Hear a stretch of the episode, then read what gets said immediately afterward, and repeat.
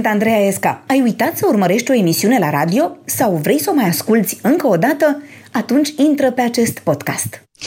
Astăzi știu că o să învățăm multe lucruri interesante și mai ales că o să descoperim multe despre noi. Alături de cine aflați imediat mă revendic uh, foarte mult de la tatăl meu. Am fost împinsă către ambiție, recunosc, și cred că e bine copilul să-l faci ambițios. Am avantajul că psihologia intră în toate domeniile vieții. Eu m-am instalat bine în uh, relația mea cu percepția posibilităților mele. Nu știu cum aș fi fost dacă aș fi avut niște tare fizice și nici nu mi-aș fi dorit uh, mai mult din multe puncte de vedere. Copilul meu are un umor desăvârșit și o iubire de umor în forma lingvistică. Am ajuns la concluzia că totuși trebuie să faci eforturi pentru modul în care te construiești, să zic, tu ca tine. Și n-ai decât două soluții. Să întâlnești oameni extraordinari. Și al doilea, să ai cărți bune.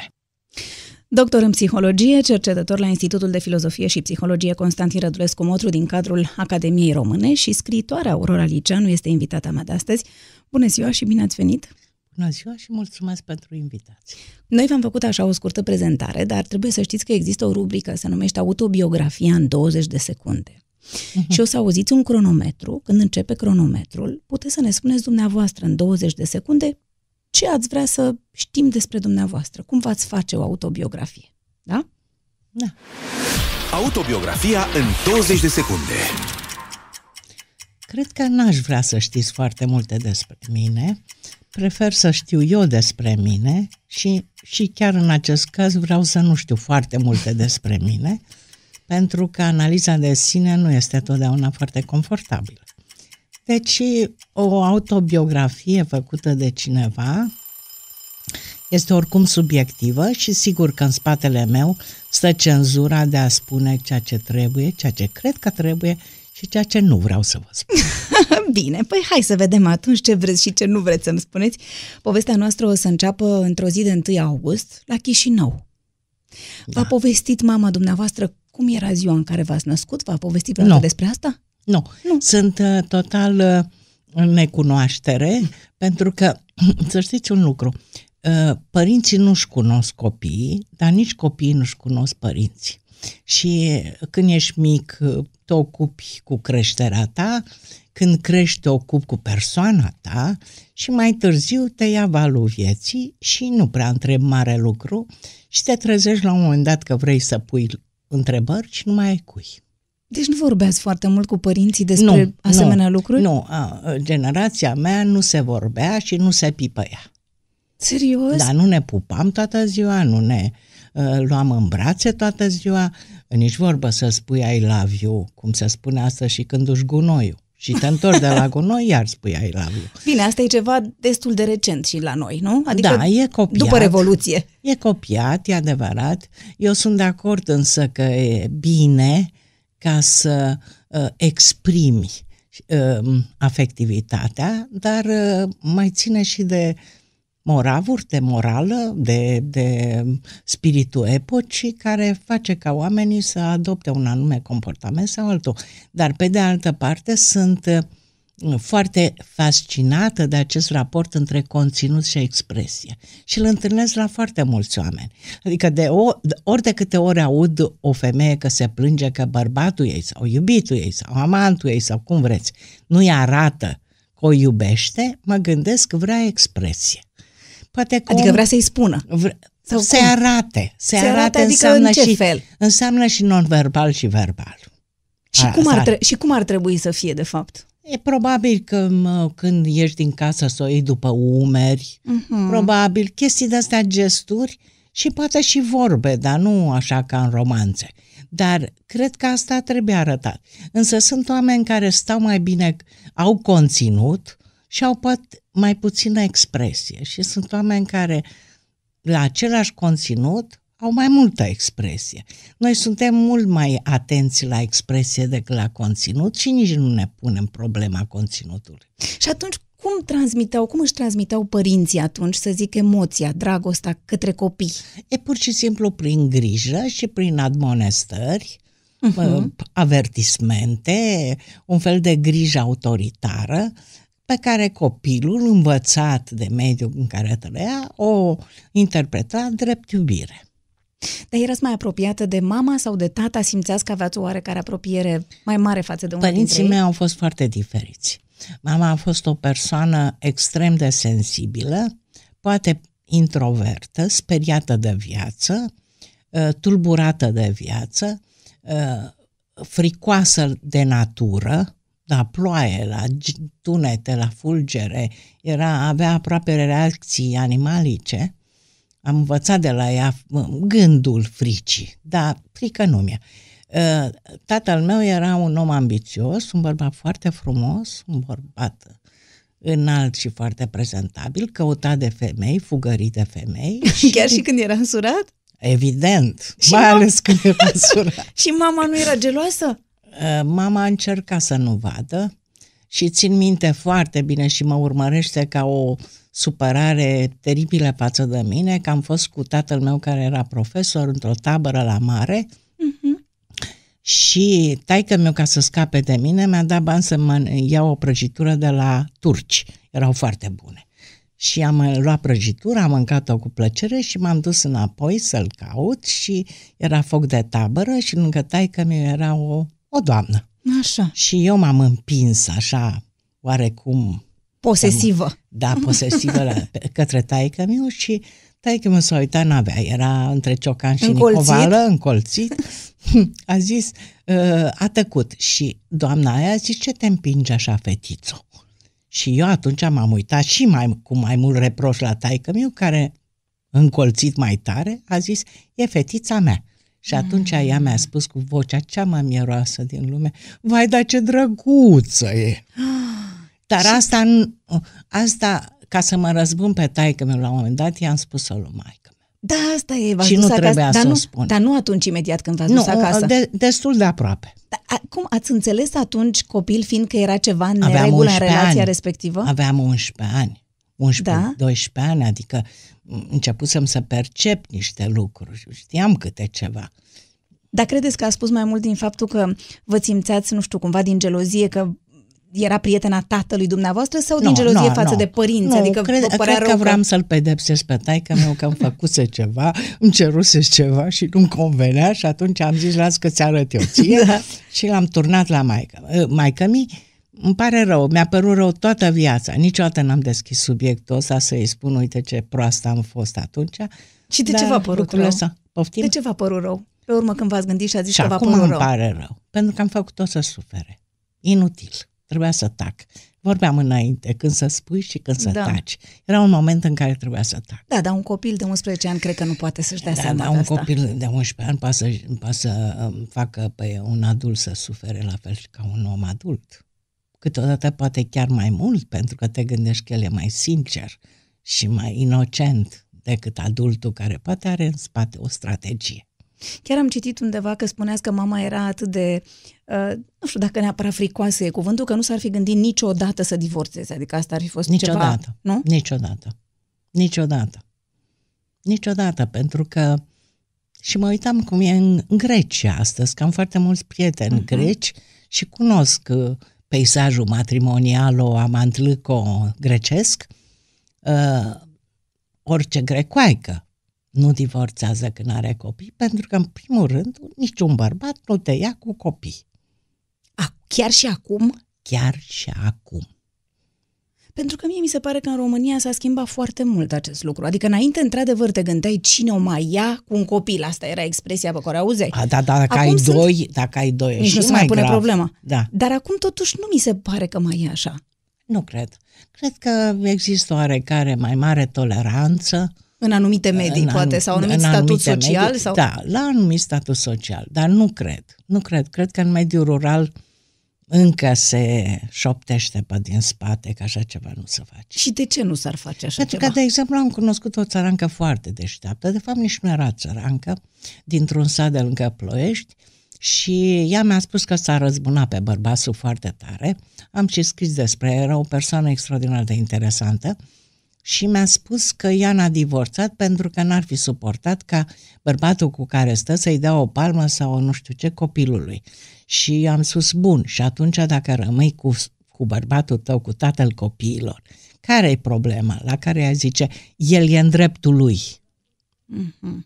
Deci, vedeți, nuanța. E în dreptul lui, adică odată ce e tată, Poate să facă ce poate, vrea. poate să dea o palmă, dar dacă e străin, nu, nu e același lucru.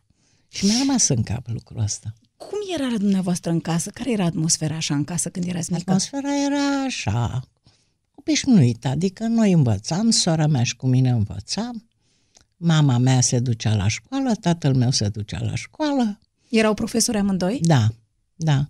El era profesor de matematică și de mama? mate- Mama era învățătoare. Mhm. Și țin minte foarte bine că um, ceea ce e foarte bine, nu am învățat în școala în care era mama mea, dar nu la ea în clasă. M-a dat la altă clasă și astăzi când văd că părinții cu nepotismul lor uh, smintit își țin copiii lângă fustă, vedeți, cazul de aia, Da.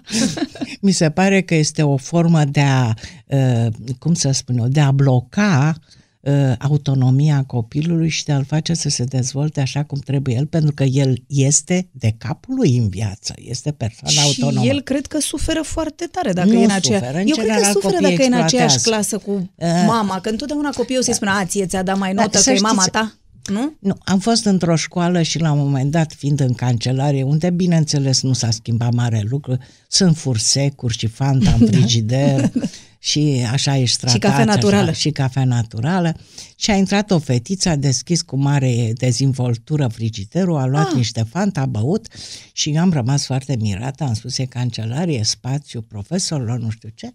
Și am spus, fetița asta, ce cu ea? Și mi s-a spus foarte normal. Zice, Ai, fetița doamnei de geografie. Deci, ah, fetița deci nu, nu doamnei e de deloc cum geografie... bănuiam eu. Mă gândeam că te simți prost dacă ești în clasă Nu, de nu, mama nu. ta profesoară. Nu, nu, nu, nu. Eu cred că poate chiar în clasă nu știu, dar pe aproape, cât mai aproape de fusta mamei și de pantalonii tatălui, cred că există. Pentru că lucrul ăsta există. Există și astăzi, foarte, foarte puternic. E, și mama mea nu m-a dat în clasă, la, n-am stat la ea în clasă și nu știam ceasul. Deși eram mică, aveam șase ani, am intrat mai devreme. Și nu, nu știu vă de învăța ce să- nu vroiam să învăț ceasul. Și atunci s-a vorbit cu o doamnă. Să cu faceți meditații la cu ceas. Învățătoarea mea. și aia mi-a spus la un moment dat, du-te undeva și întreabă cât e ceasul. Și bineînțeles că m-am dus, iar persoana care era tot complice la chestia asta mi-a întins mâna. Ah, Și când m-am uitat la ceas și am văzut că eu nu știu cât e ceasul, am, mi-a fost așa o rușine îngrozitoare, imediat cum am ajuns acasă am învățat ceasul. uite, o metodă foarte bună. E o metodă bună să pui copilul într-o situație de, În care să simtă el că are să se- nevoie să de învețe ceva. inferioritate și să vadă că nu face față situației. Cine gătea la dumneavoastră acasă? Ei, se gătea mama, Da? mama gătea, da. Aveați bunici? Aveam bunici pentru că um, de asta pot să înțeleg pe părinții mei, pentru că ei, refugiindu-se din Basarabia, au trebuit să plece și cu părinții tatălui meu, mama mea nu mai avea, deci n-am cunoscut deloc bunicii din partea mamei și a trebuit să ia cu, Să ia cu pe, ei. pe, cu ei, Mm. care nu aveau pensie, nu aveau nimic, trebuiau să-i țină copiii. E, și bunica mea și bunicul meu uh, stăteau când la un copil, când la alt copil. Oribil, oribil să depinzi de copii. Dar ei sufereau atunci din cauza aceasta sau așa credeți dumneavoastră că erau? Nu știu, nu, nu, nu mi-am dat seama, dar în orice caz uh, bunicul meu era mult mai, mult mai în vârstă decât bunica mea. Fu- Se căsătorise văduv cu un copil. Bunica mea îmi spunea că știți că se exista obiceiul ăla să te uiți uh, la de Sfântul Andrei uh, în oglinzi cu un rând de lumânări și o să vezi, o să vezi Alesul. ceva ales. Da. Și bunica mea îmi spunea că a văzut un gard uh, cu jumătate din, cum e gardul în triunghi, rupt. Și i-a zis cineva, te măriți cu un, uh, te măriți cu un văduvoi. și așa a și fost. Acum nu știu dacă să că chestia asta, sigur nu l-a iubit. De ce Sigur. ziceți că nu l-ai iubit? A, pentru că era, era mult mai tânără și era îndrăgostită, normal, era De tânără. altcineva? De unul care cânta la biserică. Păi și de ce nu l-a luat pe el? Pentru că n-au lăsat-o părinții. Trebuia să-l ia pe văduvoi care avea bani, Avea situații. avea situație, avea pământ. Și acum nu mai conta că el avea copil. E, nu, acolo nu conta. Dacă nu vine conta un bărbat pentru cu că un copil, nu e nevastă s-a același murise mușcată de un șarpe cică. A, avea și, o poveste, adică nu era... A, atunci era altceva, că a rămas cu copilul, că uite, asta e Săracul. soarta, săracul a rămas cu copilul, că ea a fost mușcată de un șarpe. Și uh, nu l-a iubit. Dar vedeați asta? Simțeați asta că nu l-a iubit? Nu. Nu. Nici vorbă. Adică era dar- respectuoasă, dar nu nu față era de el. preocuparea mea asta. Nu. Pe mine mă interesau animalele, mă interesa să mă joc, nu eram eu atentă Și la l-ați, probleme. învățat, și l-ați învățat și română pe bunicul, nu? L-am învățat, eh, română știa, nu știa să scrie, să citească, că apucase, bunicul meu asta țin minte, că era născut în 1877, ceea ce înseamnă războiul de independență, de asta știu. Și el a făcuse școala cu Basarabia asta care s-a mutat de la ruși la noi, nu știu cum, făcuse școala cu alfabet cirilic. Da, da, da. Sau Chirilic, chirilic, cum da. se zice, da. E, și nu, nu știa să citească și eu mi-am luat o linie, îl băteam la palmă. Adică la... erați o profesoară Da, da, severă. da, am învățat și când mă ducea la școală îi spuneam să stea în colțul străzii, să nu mă vadă copiii, că mă duce cineva la școală. De ce? Vă era Vreau să rușine? fiu autonom. Să fiți independentă, E să fiți sigur, mare. E sigur. Dar există o, nu știu, există o mâncare sau un gust anume care vă face să vă gândiți la copilărie? Adică așa un fel de madlena dumneavoastră există? Da, există plăcinta cu varză murată. Și de câte ori trec pe Baia Mare, nu des, Da? mă repet să-mi cumpăr vărzări, care sunt foarte bune, îmi plac la nebunie, dar uh, uh, Și nu știți rețeta? nu știu pentru că nu mai am pe cine să întreb. Hmm. scurt. Și nu știu dacă aș ști, dacă aș și face. La fel de bună.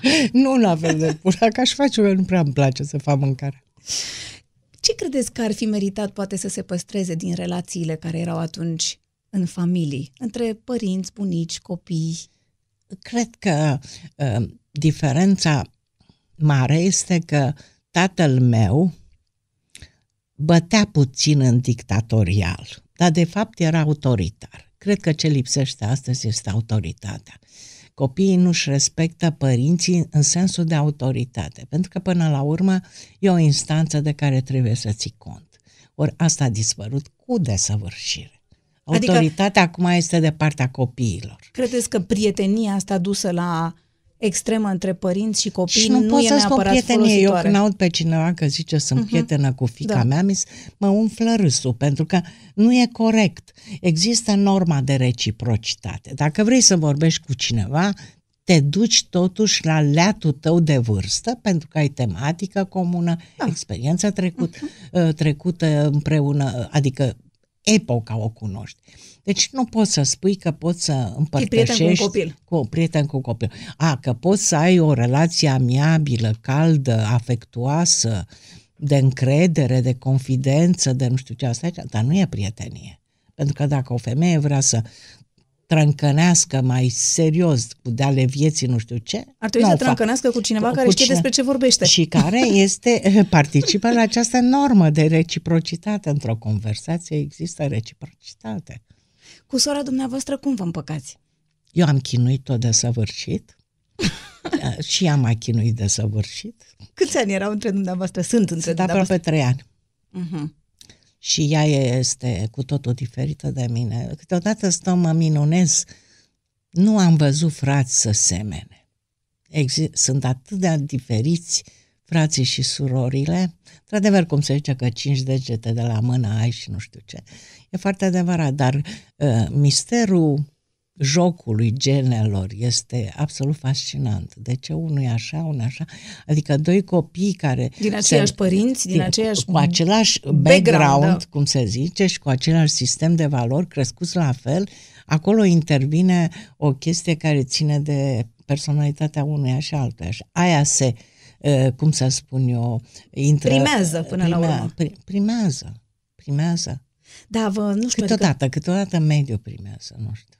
da și aia depinde, că mediul te poate influența, cred eu, în funcție de cum ești tu.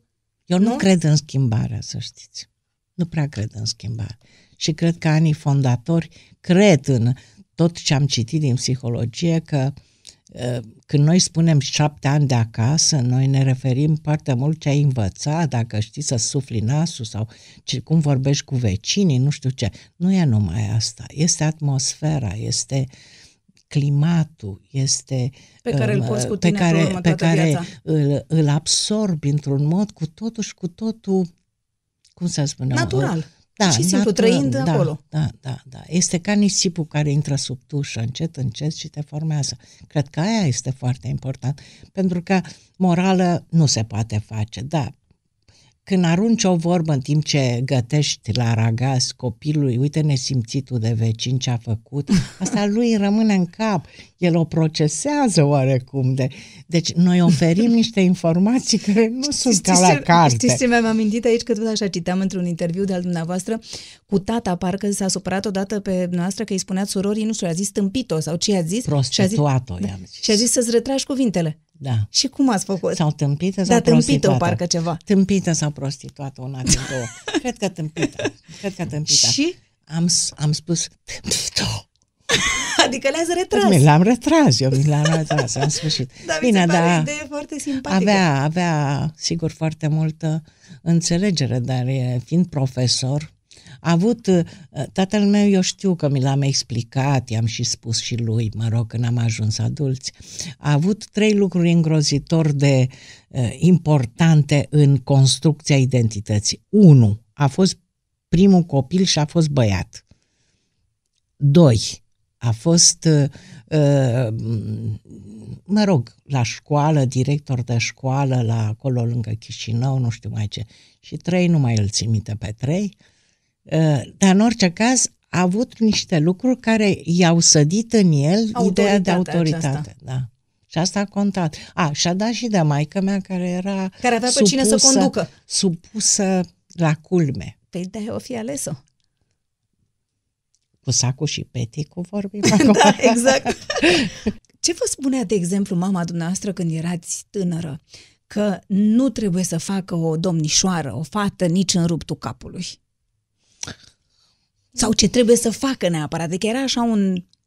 Nu știu, Nu, erau nu, niște... cred, nu cred că exista educația asta. Cred că Deloc? învățai de la colegi, de la, de la prietene. Știu că la un moment dat, uh, pentru că nu erau colanți și umplam cu pojartier, mi s-a stricat uh, bumburușul ăla cu care se Mhm. prinde ciorapul și mi-am pus uh, o monedă de la în casă care era de la, uh, cum se spune, când se schimbă banii și care nu mai erau valabili. Mhm. Și o puneam în loc și mi era foarte bine. Și atunci știu că mi-a spus, dacă pățești ceva, te duci undeva, ți se întâmplă ceva și te vede că stai cu moneda acolo pusă, nu știu ce. N-am zis, am zis că nu pățesc eu așa ceva și să știți că după aia am plecat pe stradă și mergând repede mi-a scăpat moneda. A ieșit. Și cineva s-a plecat în spatele meu să ia moneda, a văzut că nu e bună și mi-a spus firea dracului. Nu se gândea Da. mama noastră la această poveste, da, dar... nu se gândea la asta. Dar în orice caz, sigur că, m, nu știu, cred că foarte multe se învață fără să le spui. Dar poate din simple observații, când îți spune, uite-te cu tăriță ce a făcut și nu trebuia să facă asta, într-un fel indirect tu înțelegi că nici tu n-ar trebui să faci ceea ce a făcut persoana aia. Nu știu. Cred că totuși copiii sunt foarte ocupați cu problemele cu ei. înșiși. Da, da, da. Aveți copii în cartier, mergeați pe stradă să vă jucați sau... Aveam niște co- copii pe, în cartier care, culmea este că erau țigani. Mhm. Și taică meu nu prea mă lăsa, că vorbeau cam urâțel, așa, și când îl vedeam în colțul străzii, imediat ale, intram repede în casă. Mi-era frică să... Nu că mi-era frică, de ce să mă pun într-o situație proastă, să fac observații sau așa ceva. Dar aveam colegi la școală cu care mă jucam. Și ce vă jucați? Care erau jocurile copilăriei dumneavoastră? A jucam cinci pietre în prostie, mai ales când era ploaie afară. Da? Era nebunie să joc cinci pietre și ajunsesem la o tehnică extraordinară, să stai cu toate cinci pe mână, nu știu cum. Jucam cinci pietre. Cred că ne deghizam, ne îmbrăcam în hainele mame, lui maică uh-huh. Lucruri de genul ăsta, nu știu. Și vă jucați și cu sora dumneavoastră? Era în aceeași gașcă sau aveați uh, Nu, prieteni nu, separați? A, aveam cam prieteni separați. Da, asta e ciudat, că fiecare copil își face grupul lui. Deși nu era o diferență de vârstă care să justifice această despărțire. Ea avea prietenele ei. De fapt, nici la ea nu eram atentă. Dacă stau să mă De fapt, gândesc. nici nu știu unde era. Da, nu știu, și țin minte că eram atentă să țin minte, ne plăcea foarte mult uh, să facem concursuri de ce știe, care e cel mai mare diamant în lume. Am aflat de Cohinor mult mai repede decât din istorie. Pe de altă parte, la 10 ani am intrat la școala de balet și am făcut patru ani baletul, aveam cu totul alt prieten și atunci chiar a fost dificil pentru că era greu de tot. Greu, Dar vă greu, plăcea, greu. nu? Vă plăcea. Îmi plăcea, dar era foarte greu pentru că uh, dimineața făceai patru ore balet, pe urmă mâncai la prânz la cantină și pe urmă după masă te duceai la școală unde nu făceam nimic aproape. Adică am ieșit de la școala de balet, am făcut patru ani sau așa ceva, am ieșit at- atât de slabă ca lecții, pentru că baletul era totul, nu, te, nu trebuia să știi foarte multe, ne trecea la școală, știți?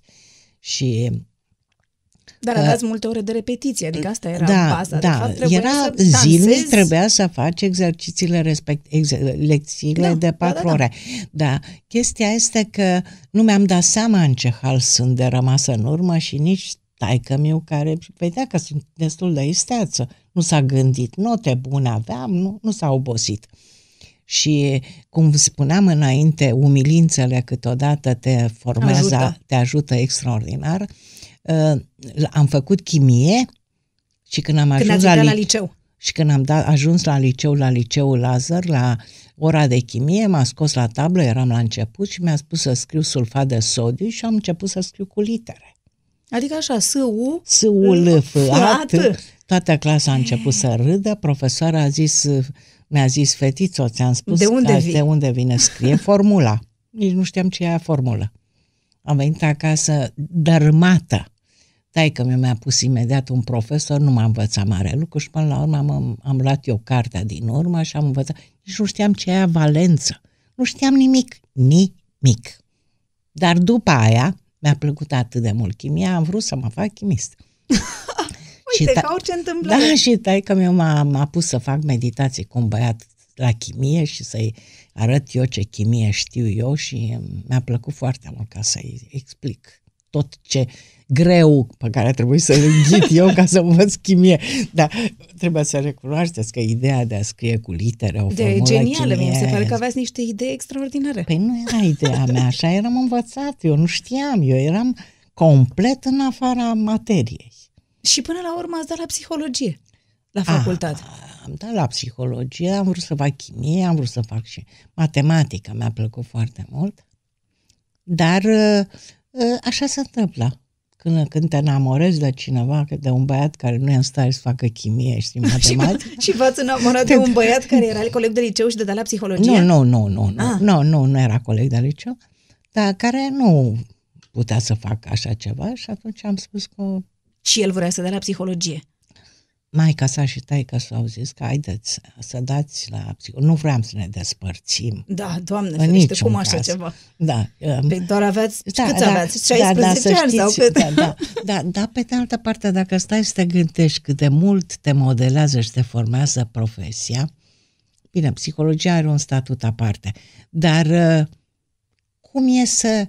Nu, nu-mi imaginez cu ce aș, Și făcut cum aș fi altceva. fost eu dacă eram chimist. Păi vedeți, de-aia, Vedeți? de-aia v-ați îndrăgostit de un băiat care nu s-a dus la chimie, ca să vă duceți la nu psihologie. știu. I- Ideea este că avem atâtea versiuni posibile și nu știu, da. câteodată misterul ăsta de ce ai ales o versiune este cu totul Dar misterios. cum era băiatul ăsta? Era, era drăguț? Sau ce avea el așa de va E, fascinat? ce- Cânta la chitară frumos, da.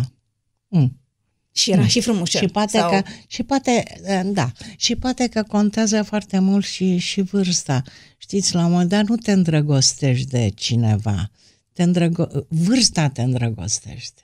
Și cred că așa E vârsta la care trebuie să te îndrăgostești. Trebuie, adică viața te, viața te, te învață ce să faci sau spune ce să faci. Păi asta ar însemna că nu mai poți să te îndrăgostești la 40.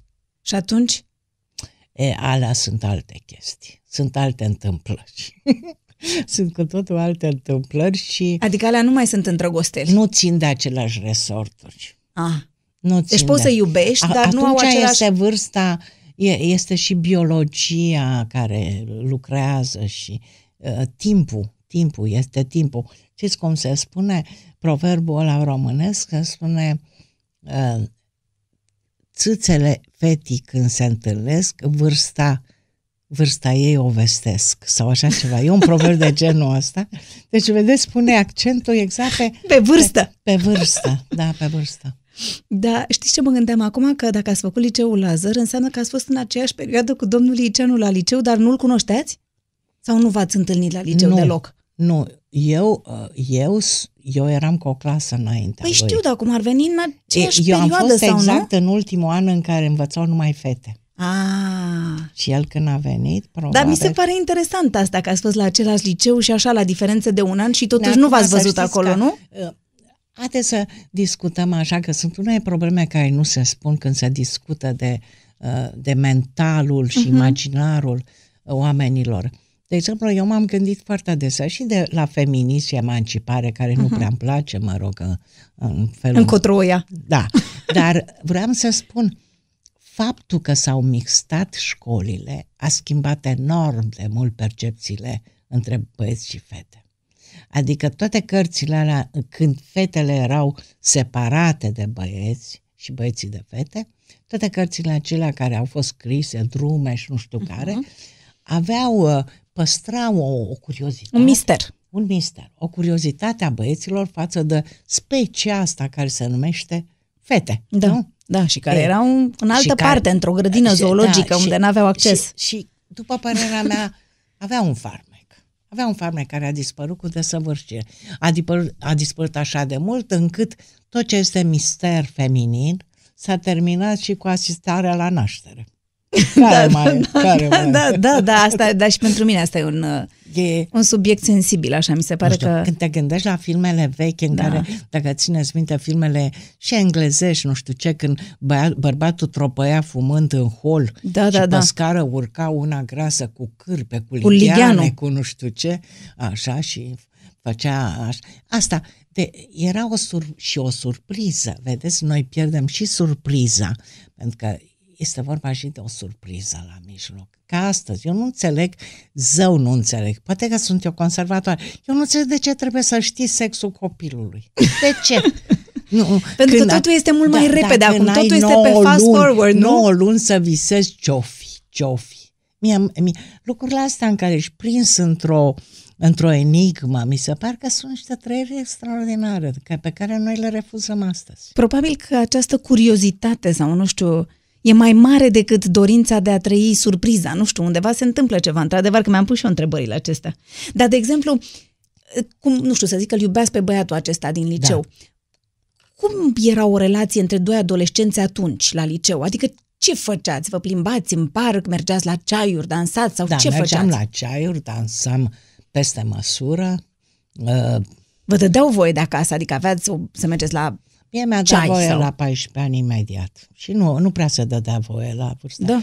Da, și am venit la 5 dimineața acasă Ei. pentru că mi s-a părut că Dacă mi-a dat voie? Dacă mi-a dat voie, nu, mi- nu mi s-a părut că trebuie să mă duc la, să mă întorc la o anumită oră. Nici n-am pățit nimic, ce e drept, dar uh, cred că foarte mulți oameni, uh, părinți se bazează astăzi pe faptul că uh, copiii vor independența, însă nu sunt în stare să facă încă foarte bine distinția dintre bine și rău. De aici vine toată povestea și pot să ai întâmplări. Și dumneavoastră credeți că ei pot să facă diferența asta? Sau Cine? Părinți. copiii, nu, Copiii? copiii. Păi nu pot. Nu pot. Nu pot. Nu pot pentru că este ceva foarte caragios. Uh, uh, Când am învățat uh, uh, în psihologie că conceptul de sine, de eu, conceptul de sine, se formează în jur de conceptul, nu imaginea, că imaginea o ai, că te uiți în oglindă și Da, de mică da.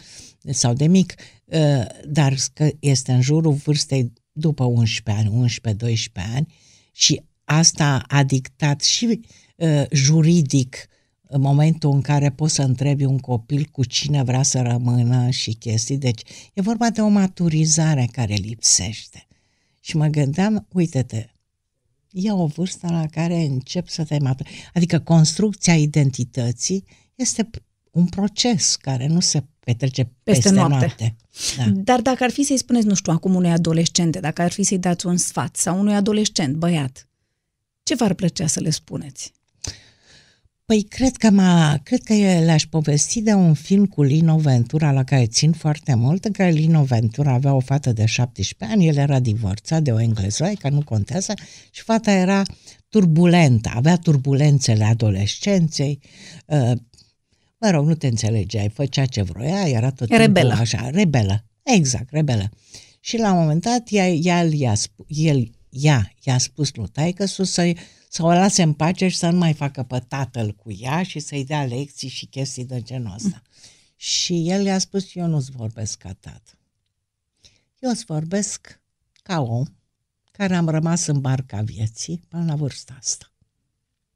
Și asta mi s-a părut că este totuși o, o, o explicație foarte, foarte sănătoasă, pentru că viața e plină de imprevizibil și de întâmplări posibil negative sau chiar dezastroase.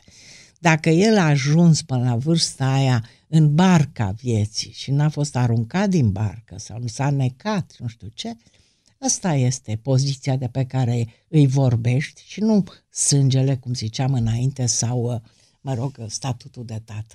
Eu asta sunt tată și trebuie să faci cum îți zic eu. Da.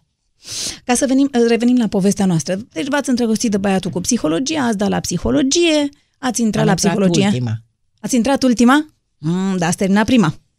Am terminat prima. Da, e adevărat. Ultimii vor fi cei din tâi. Da. Și am, a intrat și el? A intrat și el, da. Eram singurii copii, să zic, uh, hai să zic, de intelectual. Da, da cu rușine, așa, de da, intelectual. Da, da, din, din grupă, noi eram 11 la facultate, grupă, la psihologie erau foarte puțini și noi ne țineam departe de filozofi care, cărora le spuneam activiști, că păi ei da, o să atunci era activiști. Cu... Da, da. da, așa și, mă rog, am și acum o, o hârtie păstrată de taică meu, o adeveniță de la școală în care scrie de origine mic burghează. Adică nesănătoasă. Nesănătoasă. Era de origine nesănătoasă. Și pe urmă ce s-a întâmplat cu iubirea dumneavoastră? Ați continuat povestea? E, am intrat amândoi, a durat vreo 5-6 ani. Aha, deci a durat povestea a de durat dragoste. Povestea, da. Și? Da. Dar nu v-ați măritat cu el până la urmă? Nu, Gata. nu. S-a enamorat rău de tot de cineva. El? Da, ah. dar și eu m-am enamorat. Așa în același timp. Da, era o, era, o, era o perioadă de timp destul de mare, nu? Da, Pentru vârsta eu aia. așa zic. Și nu era pe bază de experimente, cum se fac astăzi, da. în trei în trei luni. Adică erați așa. monogami. Da, eram monogami, eram o, era o structură solidă. Și e, dumneavoastră v-ați îndrăgostit de altcineva și... Și Cine era altcineva? Un alt coleg? Însă, însă, am rămas într-o relație atât de apropiată cu mama lui, da? care m-a, m-a și setat la vârsta aia și am, care am ținut extraordinar, încât 45 de ani am fost, am fost aproape de ea cât de cât. Că a murit foarte târziu, la 90 și ceva de ani. Ce frumos! Și la un moment dat, când stăteam la masă, cu bărbatul și cu ea și mâncam, uh, el a zis, ce păcat că nu s-a Că n-ai fost nora cu noastră, ea. până da. la urmă. Uh-huh. Și ea a zis, pe ea să o nenoroci. da, o iubim prea mult, n-am vrut să ne norocim da, da, pe ea. Da. Și chiar că mă nenoroce. De ce? Că n-a, n-a, nu s-a dezvoltat în același sau, no, nu știu, în no, sensul no, în care v-ați fi dorit. Nu, era o persoană... Nu, nu n-ați fi fost bine împreună, ce mai? Nu, care a avut și un destin nenorocit și o persoană lașă, și așa uh-huh. mai departe, slabă. Și v-ați îndrăgostit de alt băiat, care era coleg și el? Nu, nu. Era polonez. Ah. Eu am sânge polonez, zic eu. Uh-huh. Pentru că am bunica cu nume polonez și, și mă rog, unde fiind din partea aia despre Basarabia, acolo erau spre nord polonezi, nu știu, zic. Și, zic, și de unde a apărut polonezul? Și am și, o, am și o, cum să zic, o sensibilitate.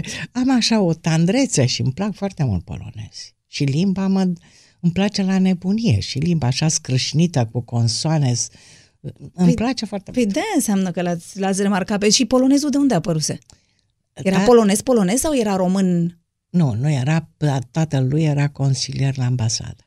Ah. Și v-ați cunoscut Și unde? dansa Prin... americanește de A, de deci la tot un pe an. dans v-ați, v-ați cunoscut, da, la vreo petrecere. Da, da, la o petrecere. Da, vreau să spun că dansa, dacă ați văzut filmele alea cu, uh, cu soldați americani în permisie, Da, da, în care baruri. dansează în baruri, e, El așa era. dansa. Așa dansa. Că e foarte frumos. Și e foarte greu să dansezi așa, nu știu cum. Și cu asta v-a cucerit, v-a luat la dans. E printre altele, că nu e o, niciodată nu e o singură cauză. Și ați zis că vă măritați cu el până la urmă? Ați Da. vrut? Eu n-am vrut. N-ați vrut? N-am vrut. De M-am ce? purtat mizerabil cu el, De ce? dar a durat iarăși alți șase ani. A, deci ați fost, O țineam ați în fost șase iubiți ani. șase ani totuși, de A, când da, l-ați cunoscut. Da, da, A, deci a fost o lungă, frumoasă poveste de dragoste. da, oarecum. Oarecum. Da, a fost. Și, de, și cum s-a terminat?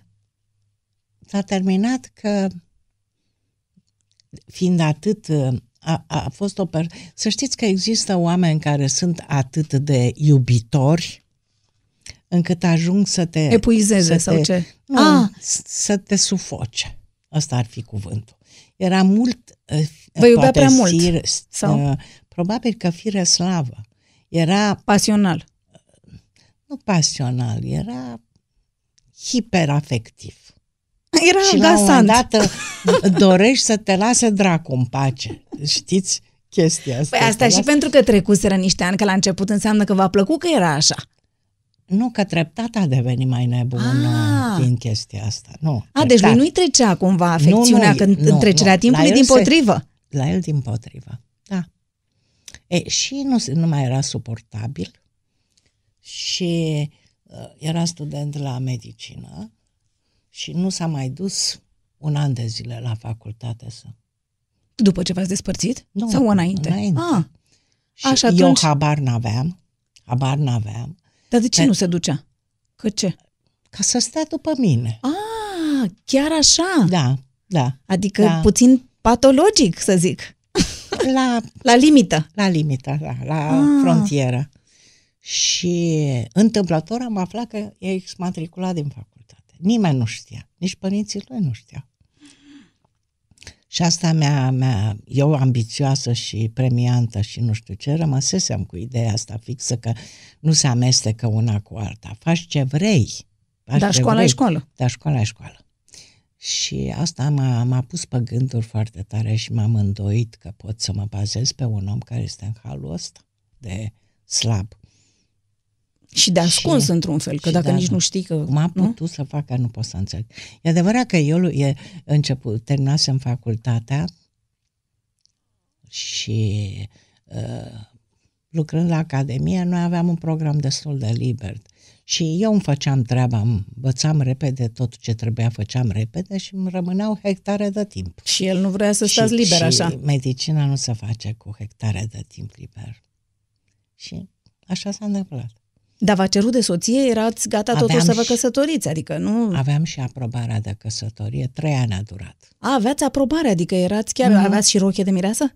Sau Sau nu? de mireasă, cred că și acum e mâncată de moli la cineva. Nu.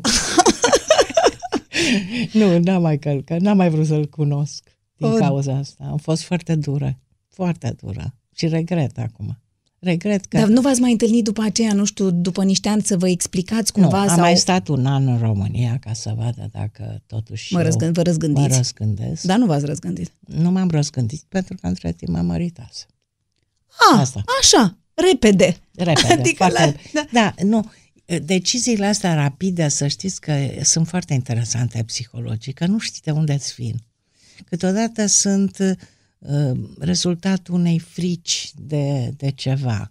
Altădată sunt... Uh, să-ți lim- eliberare. O eliberare sau să-ți limpezești o situație sau să o iei de la capăt sau... Nu știu, nu știu. S-a Și, întâmplat. deci după șase ani de relație v-ați măritat într-un an de zile cu domnul Liceanu, nu? Pe care l-ați cunoscut Da. între timp? sau Da, da. Și cu el, cum de v-ați măritat așa repede? Am măritat în trei luni. Repede, am zis bine. am zis bine repede. Erați foarte îndrăgostită. A, da. Sau cum? A, da.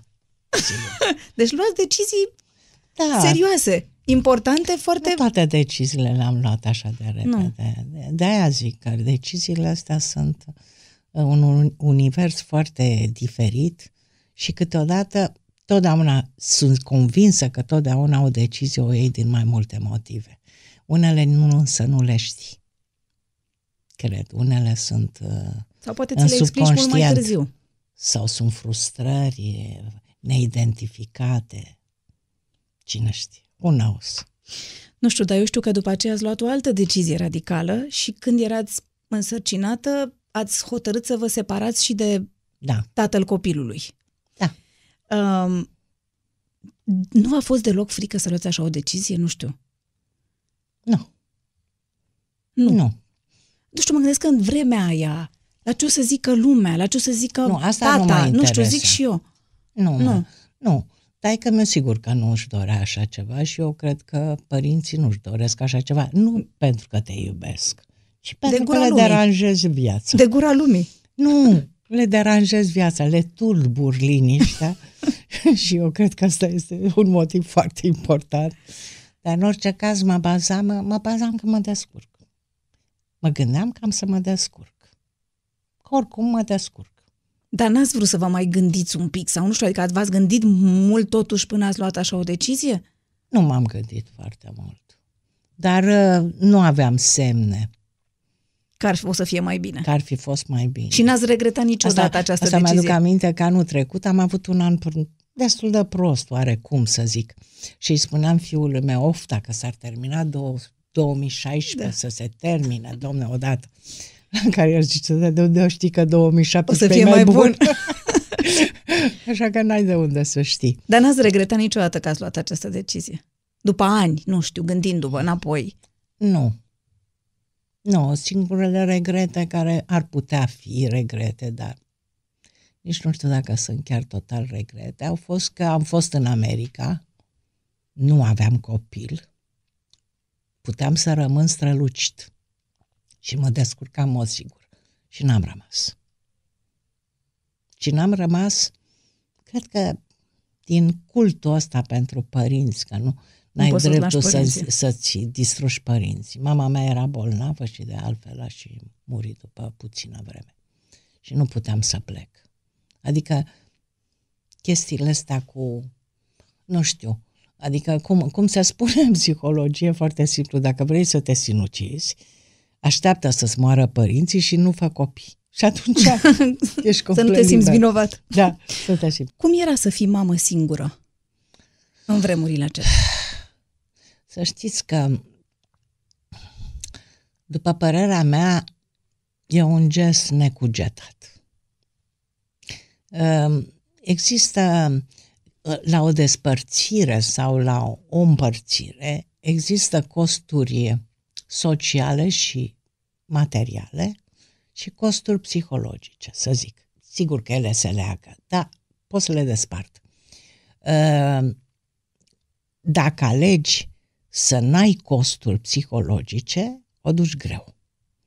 Dacă alegi să uh, n-ai costuri materiale, nu o duci așa de greu.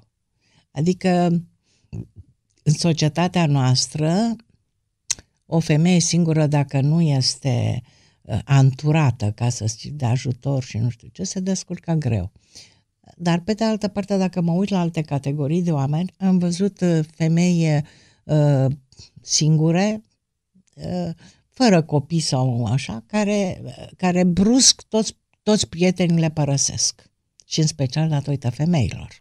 Femeile nu suportă niciodată o femeie singură în preajma Care poate fi un pericol pentru soțul o ei. amenințare Directă. potențială. Ha, Nu te mai invită nimeni la masă. Da. Ceea ce nu este în mediu, de exemplu, în mediu academic sau poate chiar și artistic, nu știu atât de bine, dar nu, așa ceva nu există. Adică ideea, ești singură, poți să faci o petrecere, să vină cupluri, să vină oameni singuri, nu există. Însă, la o categorie de oameni merg înlănțuiți, degetuți în degetuți, cupluri cu cupluri și n-au ce să caute persoane care nu sunt cuplate. Chit că se plictisești să cunosc de 100 de ani împreună, Da, au nu aceleași contează. povești. Da. Uh, Deci, din punctul ăsta de vedere, Sigur, mama a fost foarte greu pentru că mama mea uh, a murit